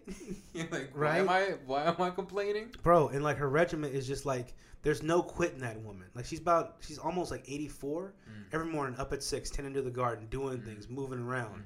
like when that's your grandma you have no excuses right and i feel like in america like uh, we've because a lot of people have really lost that connection right like that's one thing about like when we talk about like just black people we go oh we're black people like nah bro what are you really like so like my people come from louisiana so i probably got some french in there unfortunately but they also come from trinidad right and Mhm. like there's probably some indian in there like there's a whole Yeah. story that you need to go figure out and you just don't do that in america oh man That's crazy. But I, that story is it's it's really crazy to hear somebody like I'm I'm gonna you know I'm cleaning that because that's where I yeah i'm about to sleep and it's like crazy. And you i mean most most immigrants families um, and even though puerto ricans are technically um, immigrants i do consider them because i i, I no I, y'all colony. Quit tripping. I will never say that y'all I'm a colony. Y'all, y'all basically but you're like half brothers or something like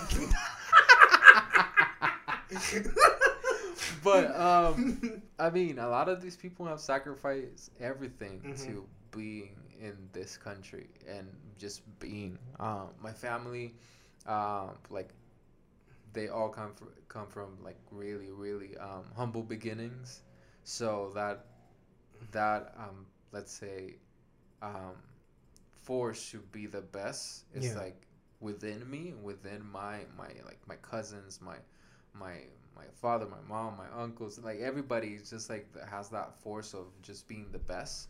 But but because you grew up in this in this place that you have and I'm from like the mountains of Puerto Rico. damn Um yeah, so like I've seen my family like hustle. yeah I see, my mom has um she has um oh my god, scoliosis. And she I've I've did that stop her from hitting you with the slipper Never. brooms. But th- that never throwing me stuff. I don't know, but was, she, um, was your mom accurate? She strikes me as an oh accurate lady. for sure. The thing is that my my mother she didn't have to hit us a lot because just with her looking at us, we would just like That's always would- scarier. yeah, I would just drop stuff. then your imagination goes, like- "Oh, she's gonna kill me today's the day Like, we what did I do? What did I do? And you start rethinking every single step that you did. You start rethinking like, "Damn, we got four machetes, two of them downstairs." so I'm the stairs. There's an electric cord right there. What? Here's the thing: it goes like electric cord machete. I hope she gets a machete. At least it'd be quick. but um, like I remember remember her um just having extreme back pain and just going to work. Yeah. Because there's not an option of not working because if we don't work, we don't eat. Mhm. It's not oh I can take a paid vacation and just chillax. Yeah. Same thing with my father. Gotta My make it happen. Yeah. My father was working, working, working, working because there was not an option to stop working. Mm-hmm. So um, I guess seeing that as as Caribbeans, Mm-hmm. I think it's crazy to to understand that as an adult now that that force Yeah. it was it's basically um, ingrained in me because I saw them do that. Yeah. Um, just That's real. yeah. You wanna know the greatest thing my dad ever called me? What? He called me a pussy. So, in Kansas, we have it's flat, and we have when we have like snowstorms with wind, we Yeah. get snowdrift. So over here it'd be like nothing, and then over here it'd be a fucking mountain. So my dad had just had knee replacement surgery.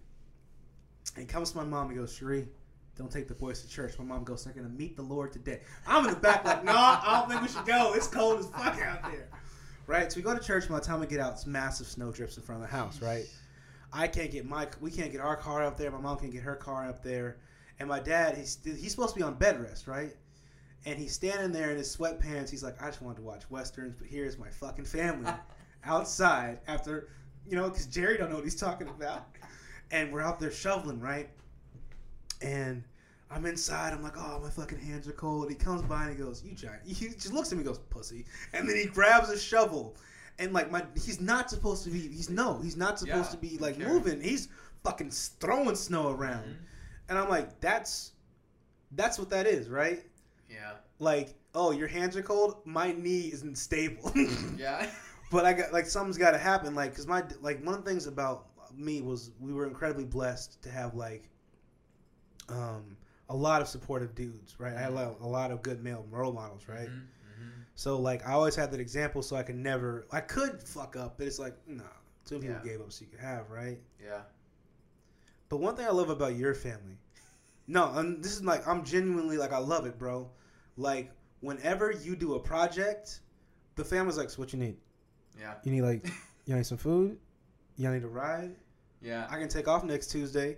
Yeah. Your cousin ain't doing shit. I give them a call. bring him in. Someone just gotta hold the bait. Like that's one thing I love, bro. yeah. Like the support like your family has. Cause like my family's like that back home, and to see that, that's like that's super encouraging, bro. Yeah, it's it's and it's in. I, I mean, I love my parents. Um, the I'm also kind. Of, I'm blessed because they're young, so they still have got that, that back strength. Yeah, they're like, "Oh, let's go.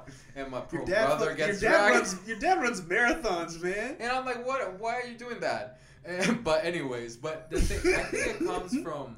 So everybody in my my, especially my father's side of the family, like his his mother, um, dad, my grandparents, they all have all conditions, like different medical conditions. Everyone does. So, but it's like super intense. Like everybody shit. has, yeah.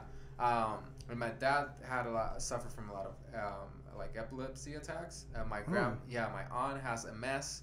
My mom has her back pains. I had a, ki- I have a kidney condition. My grandmother had suffered from a thousand strokes, and she's still functioning. I don't know how. They build Um, character. yeah, she's like, I don't know. Yeah. But I guess that mentality of helping each other comes from that of of Mhm. taking care of each other because we all have that. Um, yes, we have.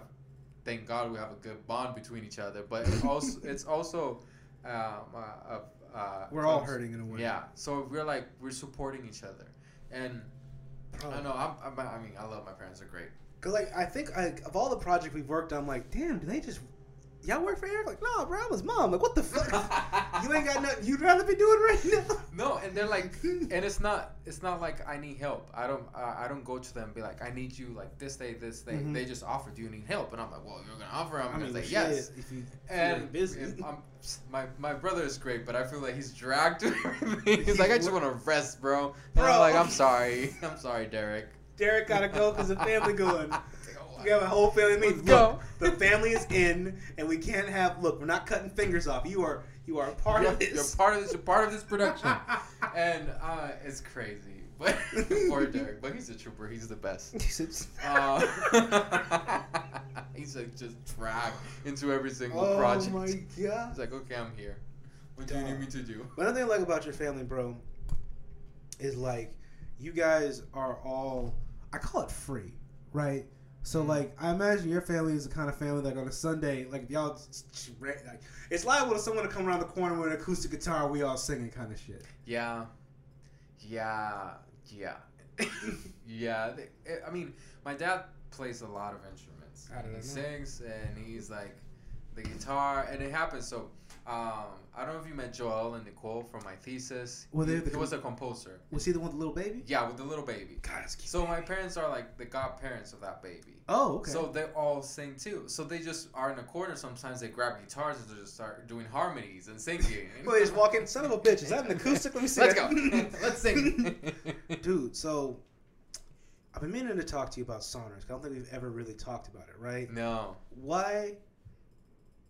Why a musical, bro? Because here's my thing. I'm not. I don't. Me personally, I have an extreme bias against musicals. I don't fuck with them.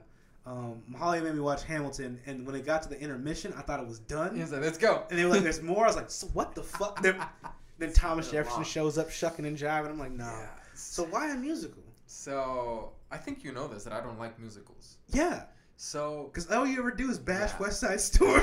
I was like, fuck musicals and fuck West Side Story. But the thing is that I really enjoy writing music, and I really wanted to do something that I liked, Mhm. but something that pushed me.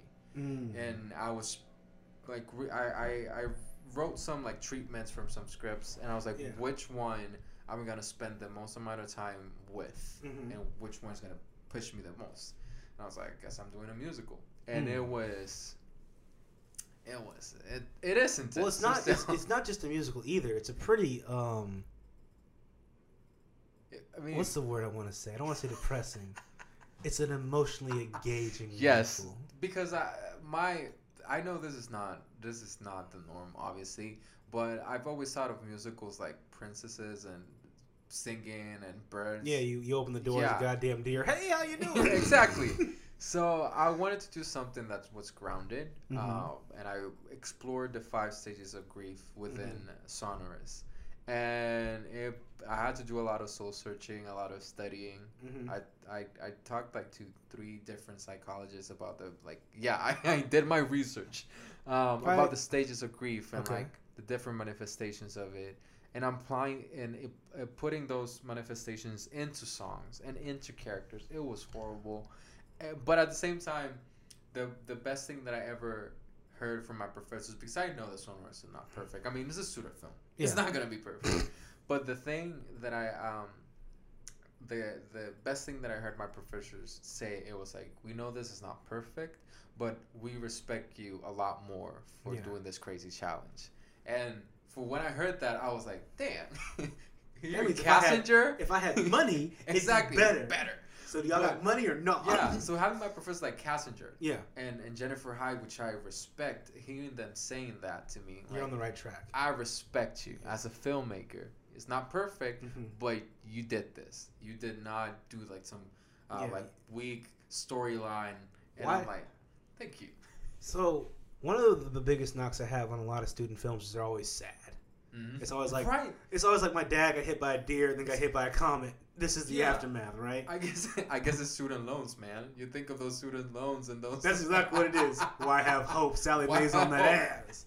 But what was it about, like, so grief in particular, right? Yeah. Because I think grief is.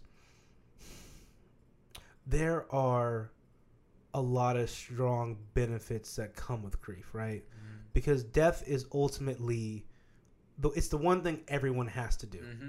It's it, we are all equal in that. Yeah. And what I find is death has a weird way of pulling everyone together Yeah. and make putting things into, into crisp focus. Mm-hmm. And I think going through grief is um it's a beautiful when you're going through it it's terrible, Yeah. right? But having gone through it and overcoming it, it's a beautiful Yeah. thing because what it makes you do is appreciate shit Yeah. because you understand that like this isn't permanent Mm-hmm. and that like this it can It be can gone. go away. Exactly. So what about grief made you go songs? Yeah. So at least for me, I've always seen grief differently. Obviously, as a Christian, I believe that we're gonna be up there with Jesus drinking coquito and mofongo all the time. So what would you do if, if Jesus didn't have? Okay, I believe to- that Jesus created No, coquito. he, no, no, no. Here's So- the. You get to heaven and he doesn't have Bacardi. He's like, He goes, "Oh, no, no, we it's got not- another thing. He's like, oh no, no, no. It's way better if you don't. Oh, hold up, come here. Um, did you die for everyone's sins or?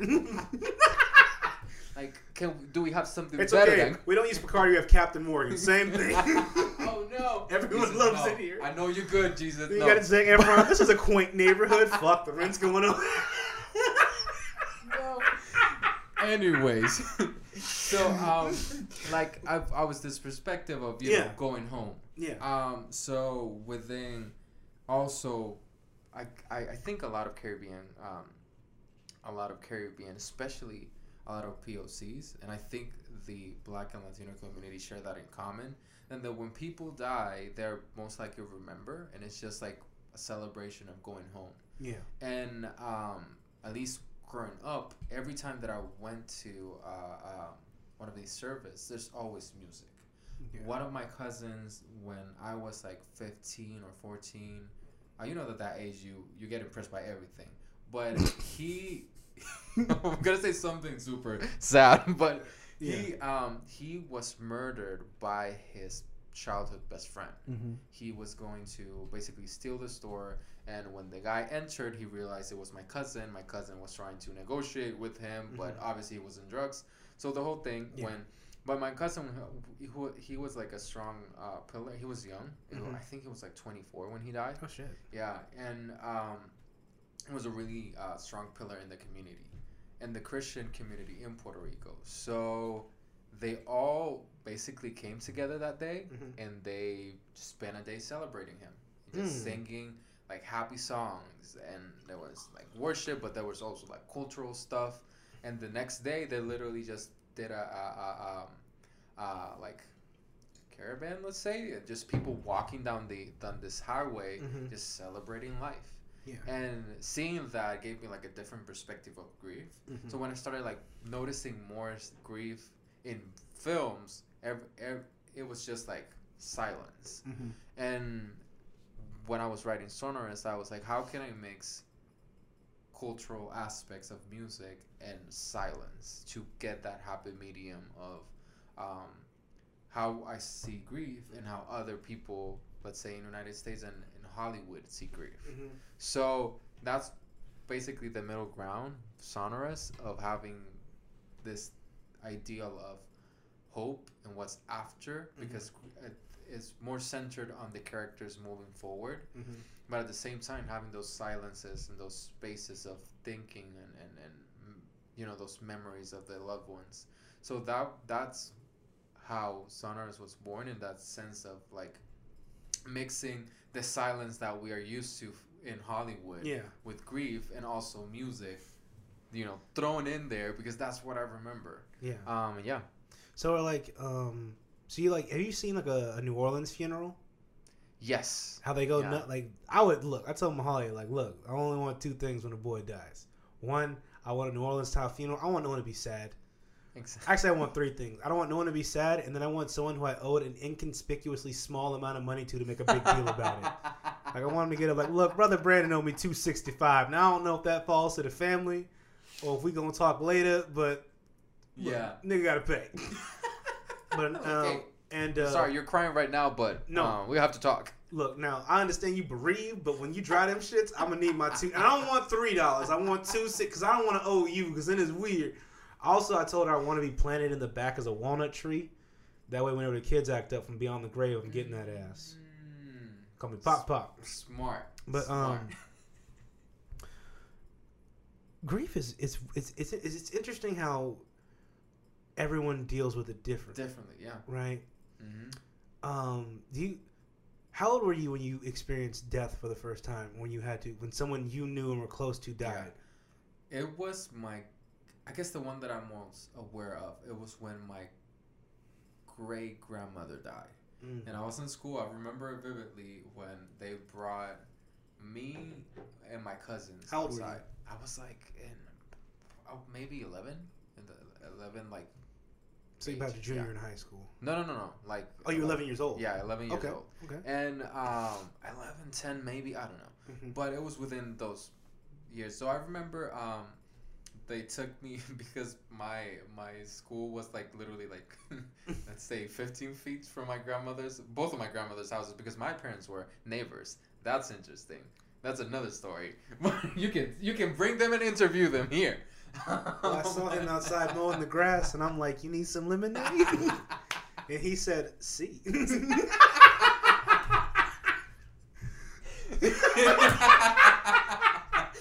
Amazing. I told your brother Derek, a, he's. I'm like, the God made language barriers for a reason, because me and your dad. yeah, for sure, for sure. We all know that. We all know that. But um, so yeah, they took me to my grandmother's house and Mhm. they explained, me, hey, um, my mom was there, which is weird because she's working. It was like 12 p.m. So um, they, I told hey, abuela Lidia, which was her name, like she passed away, Mhm. And obviously I cried because of, she re- literally She she, cried was like my neighbor. immediately, or did it like take a minute to hit you? I think it t- took a minute, but what I most remember is seeing like all of my family and extended family, Yeah. like second cousins, second uncles, Bro, which are we- close. You gotta to lean into your mom, like, "Who's this motherfucker?" the thing is that I guess a lot. I, my family is like really big, yeah. but they all live Oh, nearby. super close. Well, it's, So, well, it's an island. Yeah, you just can't. Exactly. Move. Okay. So I I know I know who my third cousins are. You know. Okay. So um, I remember like a lot of people. I literally could say like maybe sixty people in a small house. I believe you. And I just remember everybody together hmm and everybody crying sometimes, but at the same time making jokes Yeah. and just being there with each other. And I've seen that into each um, death in my family, Mhm. I've seen then everybody trying to make themselves happy. There's time for, for for crying, but we also should be keeping our hopes because we're still here. We need to still continue to to live. So, um, which is crazy, right? But Mhm. at the same time, um, I remember that's the the biggest thing I remember. I, I don't think I ever even remember the funeral. I just remember the moment where all my family was literally together in a small house, Mhm. 60 plus people, um, just there and just talking. And you see, you hear jokes. Sometimes you hear people crying, but sometimes you hear people making food. Like, oh, let's make coffee. Yeah. let's get get the bread and, and the Yeah. cheese out. you know. Yeah. So yeah, I think that was my the, the first memory. The first death I remember. So my grandmother from Trinidad lived in the Bronx for a while. Oh, okay. So um, when we went to go see her, it was super dope because New York's just this really cool city. I'm from Kansas, it's fantastic. At the end of the day, you go over there and I tell her, what she, and she's like, "Oh my god, what'd you do? It was fantastic. Did you climb to the top?" I'm like, "Yes, grandma." But she had these two fucking cats living in her bed. This one don't fuck with cats. I've al- cats live in Yeah, I don't like cats. They're the only animal I've ever had to choke twice. There will not be a third time. Because what we do, we'd have a little Bible study in the night, and when we prayed, they'd scratch the top of our thighs. And I'd be like, Mom, Mm. the fuck? She'd be like, ah, leave him alone. And last night, I choked the shit out of that motherfucker. he died by the next time we came, bastard.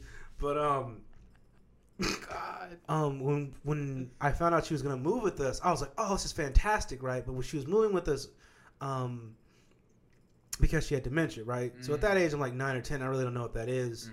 but like slowly like it was weird seeing it right because it was this transition where she knew everybody then kind of knew everybody and and then, then- like didn't and then like so it was awesome when she would try to escape so she would open the front door she'd be like outside i'm like grandma where you going going to trinidad go to hell i'm like which way you going that way fuck you and i'm like Good i want to i want to live with that much confidence Good luck. bro. But when she died, what was weird? It was weird how my dad told because the movie's just always like this somber moment. You walk in, sit down, son. Your grandmother's on the other side. No, papa. And you run out, right? Wasn't like No, that. Papa. The night that she passed, I remember I couldn't sleep. Like I'm tossing and turning, and she's like, "Oh God, why the fuck can't I sleep?" And the next morning I wake up, my dad comes to me and he goes, "Your grandma's dead, and we're out of milk." Why? and the first thing I remember thinking is, "Go fuck! What am I gonna eat my cereal with?" Like you don't even. Re- I did. like, it, it's one of those second. things that like you're used to milk, but not death, right? Yeah. It didn't hit me. I got down the stairs like, whoa, what the fuck did he say? And it was it was weird, right? It was so fucking weird. I remember like seeing her in the casket for the first time. It was, I don't know if the soul is real, right? Mm. But when you look at someone in the casket, you can definitely tell there's something missing there, Mhm. right? Mhm. That was and it was weird because I didn't cry. I didn't cry when I found out. My mom did, and understandably so. And I, I remember going to the funeral. I'm like, "You're tough. You fucking tough. Look at me. You tough. No tears." Guy say I'm making grace. Didn't cry. Right. Um, then I got there and it was like this thing of realization, like, "Oh shit, this is the last time Mhm. I'm gonna see you." Mhm. Cried like a bitch, dog. Yeah. Had to walk me out. Had to get. That what made me. What made. What pissed me off was they had to get like the usher lady to help me. It's like, "Oh damn, I ain't that bad. I ain't falling out." Jesus Okay. Christ. Yeah, and, and and it's weird because like for people with dementia. So my great grandfather, he's a hundred and two, Damn. and that's when he was re- registered. We think that he's older because yeah, I mean- yeah, because back home Puerto Rico, let's say the forties, my forties, no, the twenties, uh, Yeah. whatever. He, you know, people didn't register Yeah, babies until they were like five years old. like there's a whole know. baby talking. How old are you? Oh, I don't know. He's I like five? Fifteen. I don't know. I always love those Wikipedia pages. Either 71 or 72. Like, whoa, how the fuck do you not know? They just show up one day? Uh, 24. I think it's I- 24. yeah. So um, he's we know that he's in the last stages. So Mhm. you know, me and my family we've been praying, and my grandmother was taking care of. They're like kind of preparing, but it's kind of weird Yeah. because you know you're gonna cry, but at the same time you're like, ah, I'm tough. Tough. I got this. I think I got this. No one turned on Sarah McLachlan. and it's like, I mean, death is such a weird thing. I think that's how I end my musical the monologue. Bro, I think the, the, the, the, so it was like when my cousin from New York died, that was the one that made me really understand death, right? Mm. So my cousin, he had so he had cancer, then he beat it. But when you get chemo, there's a chance it could come back. Mm-hmm. So when it came back, it was obviously all over, right? And like once again, I was like, oh my god, he has cancer. You know, should I call him? Is he gonna be like one of those super depressed, like live your life every day because you don't know? I remember calling him, bro, and he knows he's only got like you know a certain amount of time. Yeah. I'll never forget this because the Chiefs were playing the Jets. I was pissed off because I couldn't go there because I was an undergrad. And I thought when I got him on the phone, he's gonna be all like super sentimental. He's like, his big thing was educating yourself and starting businesses. Mm. So I get him on the phone. Hey, you trying to buy an apartment? I can show you how to do it. I got books here. What do you need? I'm like, damn, you are really upbeat for a dude who's about to die. No, but it was it was it was dope because I'm Yeah. like, 'cause when we finally went to the funeral and I saw him, like the dude in the casket was not who I knew. Mm-hmm. And it was one of those Mhm. times where I realized, like, 'cause in the Bible they talk about death as like sleep or rest, Mm-hmm. and I'm like, it's almost more unfair to wish he was still here, going through what he went through, Mhm. than now. Like at that point, I was like, Mhm. yo, he's at rest, Yeah. and that's kind of that peace of mind, bro. Mm-hmm. It's weird. Yeah, and it's that's the kind of motto that the basically that I just grew up around. Like Mhm. he's not, yeah, he died, but he's going home, and that's basically that's the way that I, I went. but home, like up there, no home, like he's home. Nah, bro. So we was at my great grandmother's funeral. It's the only funeral I've ever seen my dad cry at. I thought everyone was, oh man. He let a tear. I was like, what the fuck? Jerry's crying. We gotta go. right? And the pastor gets up there and he goes, her, her name was like Eggsy B, right? It was one of them old school Yeah. black names. She's like, Eggsy B might not be with us, but she be with us everywhere. In our homes, in our hearts. I ain't talking about no ghosts now. Because he said the homes part, and everyone was like, Yeah, wait, wait a second. Because like my family from Louisiana, like this, she haunting us? She haunting us? He's like, no, no, no, no, no, no. I ain't talking about no ghosts now, but she'll be with, she'll be with us, bro.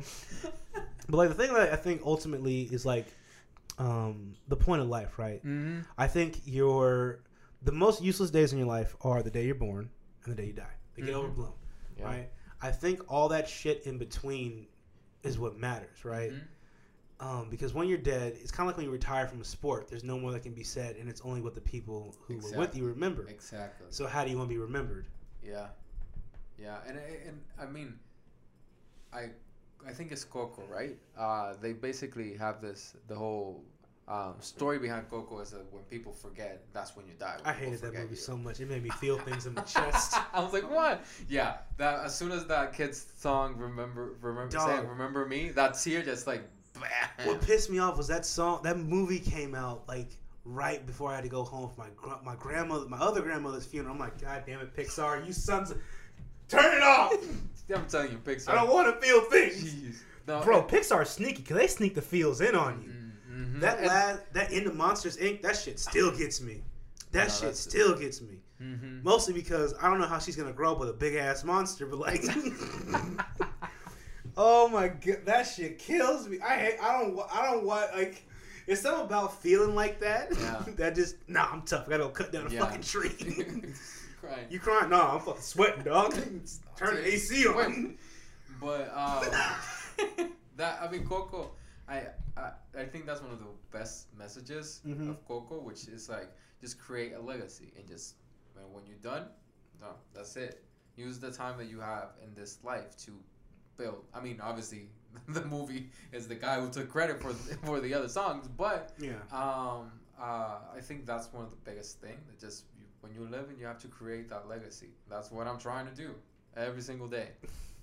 Waiting for somebody to buy my projects, but Fucking buy the project. from- We'll make here. you a deal, all right? Just make sure that money leaves your account to mine, and enough so I can live.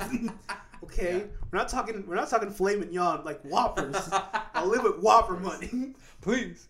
No, um, but yeah, yeah. Like yeah. Bro, so what do you got going on? What you got going on next? What Um, well, right now, um, we're just Molly and I have this company, uh, screen la- uh, screenwriting label, What's the name of the company? Anacaona Pictures, which is uh, Say that real slow, cause people don't. Anacaona. Say it really slow. Anacaona. Anna Corona. There you go. Because people read, they're gonna be like Anna Coronas. Well, every time that like, somebody, every I have two persons say um um Anacaona bad, and I'm like, if you can say Annapurna, you can say Anacaona. It's not that hard. Yo, facts. But here- here's the thing, I wouldn't have confidence saying that either, because that PH is like, why the fuck won't you just put an What's F? that? Why don't you just put an F? Why you over here gotta fuck with us with your P's and your H's? Make it simple. So, Anacaona is the indigenous queen of the Caribbean. So, um, the Tainos, that's the people from the Caribbean. Mahali and I are both from the Caribbean, so we want to pay tribute to our roots wherever we go. So, we founded uh, Anacaona Pictures. Right now, we're just pitching stories. Mhm. Um, we are thankful that we have a lot of good mentors and people who are listening to our stories. But I guess we're all in the weird place of selling a script, which Bro. is like. What are the, what's that we at. place in Stranger Things where she went to? Where, Oh, the um. not the upside down, but the uh, where Eleven would go when she could like I guess astral project. Yeah. That's where you fuckers are. yeah. yeah Buy it. Like- Buy it! please. Don't ask any more questions. We'll rewrite it. And it's just like um, weird because people love our projects, but I also understand You're waiting for someone to take that that risk. we yeah that we're newcomers. Um, and um, it, I know Do it's you guys weird. have any nudity in your script? no. There's your problem. Every new. But we just- have a lot of a lot you- of blood. You ever seen Game of Thrones? They got both boobs Freak, and yeah, blood. yeah. See you. Every, see you next Yeah. Sunday. I didn't. I did two. I did two scenes. I Here you go. I play some mandated Netflix because we've been watching Game of Thrones and Westworld. It's like, all right, we need boobs and blood. Who's got a good show? Game of Thrones. I'm Christopher Nolan's brother. Green light it. Let's Green go. light it. right, I'm calling all that right now. But um, we are in that weird process again of, of pitching stories. And Yeah. Our stories all centered around people of color, and we really want to um, uphold the correct values of each culture because I think that Hollywood is just like okay. Grab this Yeah, um, the Latino stereotype. the stereotypes. Yeah. Like for example, the biggest The thing. the gum popping, big Yeah. big earring, painted on eyelashes. Latina, how are you doing today? Right? With broken English, all like 30, 30 characters that look like Sofia Vergara. That's just one example, right? But um, we really, Yeah, she's banging. Yeah, she is, She's but she's banging. she's not helping the, the cause She for sure. Not, but god But- damn. yeah, I, I'm right there with you. But um, but I, I that's what we really want to do, like uphold the correct values of, of culture, and also at the same time highlighting peop, highlighting people So of basically, color what you guys are trying to do is highlight inclusion and diversity in the right way. in the right way. Because Like- one thing I like about your guys' scripts, and like that's one we were talking about it earlier, is oftentimes I feel like because what happens is too, you have these mandates for diversity. exactly. They'll hire like a Swedish guy and be like diversity, and it'll be a room of white writers, and they'll be like. Write me uh fucking Mulan, and they'll go. Well, I saw this Jackie Chan movie, and it's like, what? right? See, basically, like that's one thing I think I'm dying to see, right? Mm-hmm. is I'm dying to see that production company that from the ground up. Like I'm not saying that white people shouldn't be included, right? But what I'm saying is I'm I, I'm waiting for that company that comes and everyone from the ground up is a person of color and they can be like, because that's the thing, bro. There's way more interesting stories, right? For sure, and you're gonna get different perspective because again, they live different lives. Like you were saying when we were talking earlier about somebody who lives in in Michigan in a white neighborhood, Yeah. they're not gonna understand some certain aspects of life. And we that's what we really thrive on, like represent accurate representing um, Mhm. people of color and women within our scripts. And nudity. So um, and nudity apparently to sell scripts. But yeah, we we really want to do that. Like we really want to to talk around like like decentering. I think the key is decentering whiteness from those type of conversations. Like Mm. um, decentering whiteness from voodoo, decentering whiteness Shit, from from santeria. Yeah, because we have, Wait, white people be doing voodoo? What the fuck? but we're seeing it through their eyes. Oh, so they got the whole like they get This it, basically get it wrong as shit. Exactly. So you have you see that I, I for example I don't practice santeria, but there's some cultural aspects of it that a lot of times they get twisted when they're presented in media. Same thing. The the biggest example is you. Oh, I have this um, Colombian character, and the Colombian character through the entire show they're using like Mexican and Chicano Yeah. slangs, and you're like, they don't talk like that. The worst was Bad Boys 2. Oh, they had a example. gang of Haitians. yeah, And they're like, You're all right, "They're man, we gonna naked." run. Like, no, well, hold up. Y'all ain't Haitian. Y'all, no, you're not. No, you're what? who speaks Creole? Cray what? Motherfucker. exactly. So we really want to thrive on, thrive on that, like we're accurate representing that, and we're doing it. We're just waiting for somebody to take a chance. Do you want to give out your phone number so they can just call you? you can guys can visit anacaonapictures.com. So when's fucking when's Sonorous hitting the festivals? So? Sonorous, we're in the final process of of editing. It's almost done. We're just waiting on sound. Um, I need. Uh, here's the thing. Some. I have a couple goals in life, right? one of them is getting in a bar fight in England. That's got to happen. solid. Another one is I need somebody to win an award, either me or somebody, and then I need to like Right. an Oscar or something so I can act an ass. Just fall nowhere. You know what it is? I know that guy. I Just show up with cowboy boots and a fucking bolo tie and a I'm cowboy. here. He's from Texas. Nah, he's just drunk.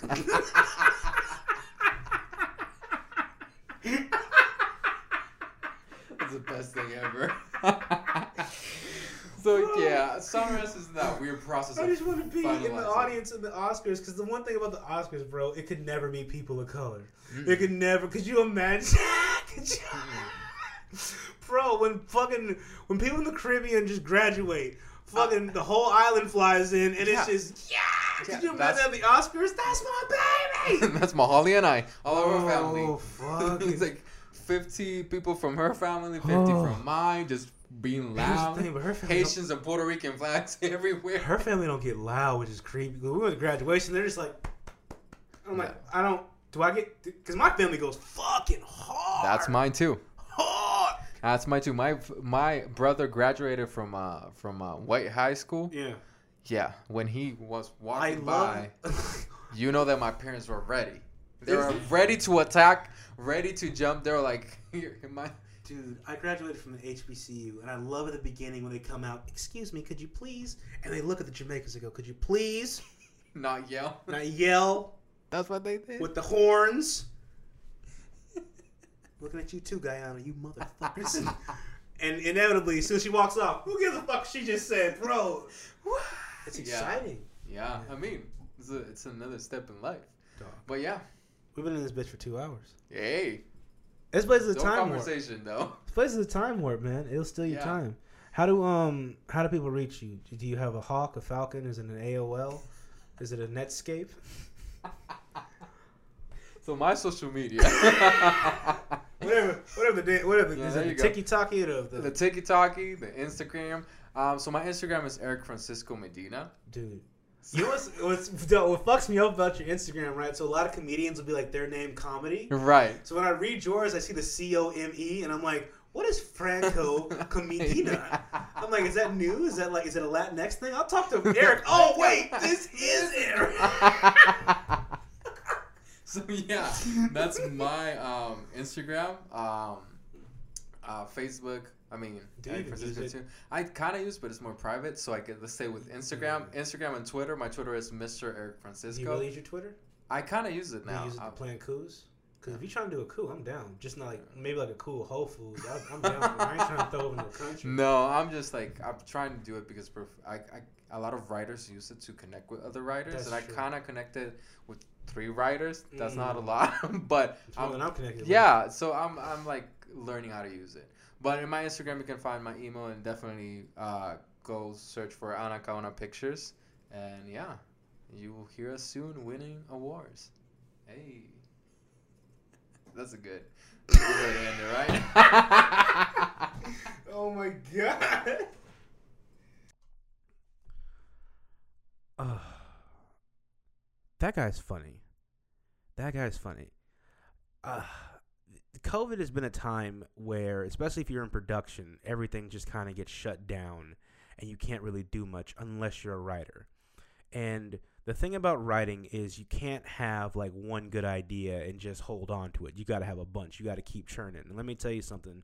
Anacaona and Erik and my girlfriend Mahalia, they got they got some shit brewing. They got some shit brewing, man. Please, if you know, please go support them. They're really cool people. They're on the verge of like breaking through and making some stuff, and I'm happy and I'm excited for them, man. But guess what? The podcast has an Instagram. If you're not following us, follow us on Instagram at are the convo. You can follow me on Instagram personally at Joel the Wise.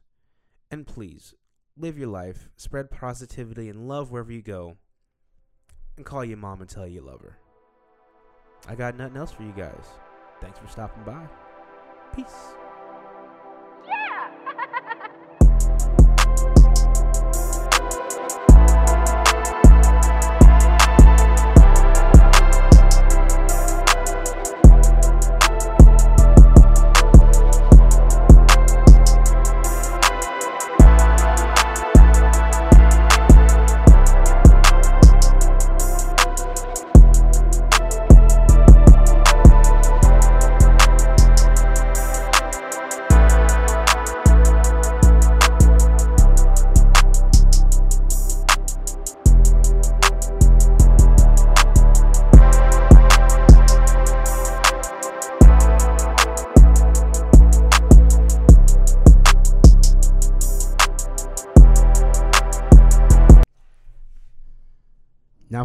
Our sponsors. Let me ask you something. Are you someone who's looking into making a podcast but you have no idea where to start? Start with Anchor. Let me explain. Anchor is the easiest way to make a podcast. First off, it's free.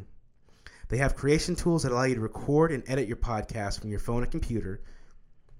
Anchor will even distribute your podcast so it can be heard on Spotify, Apple, and many, many other platforms.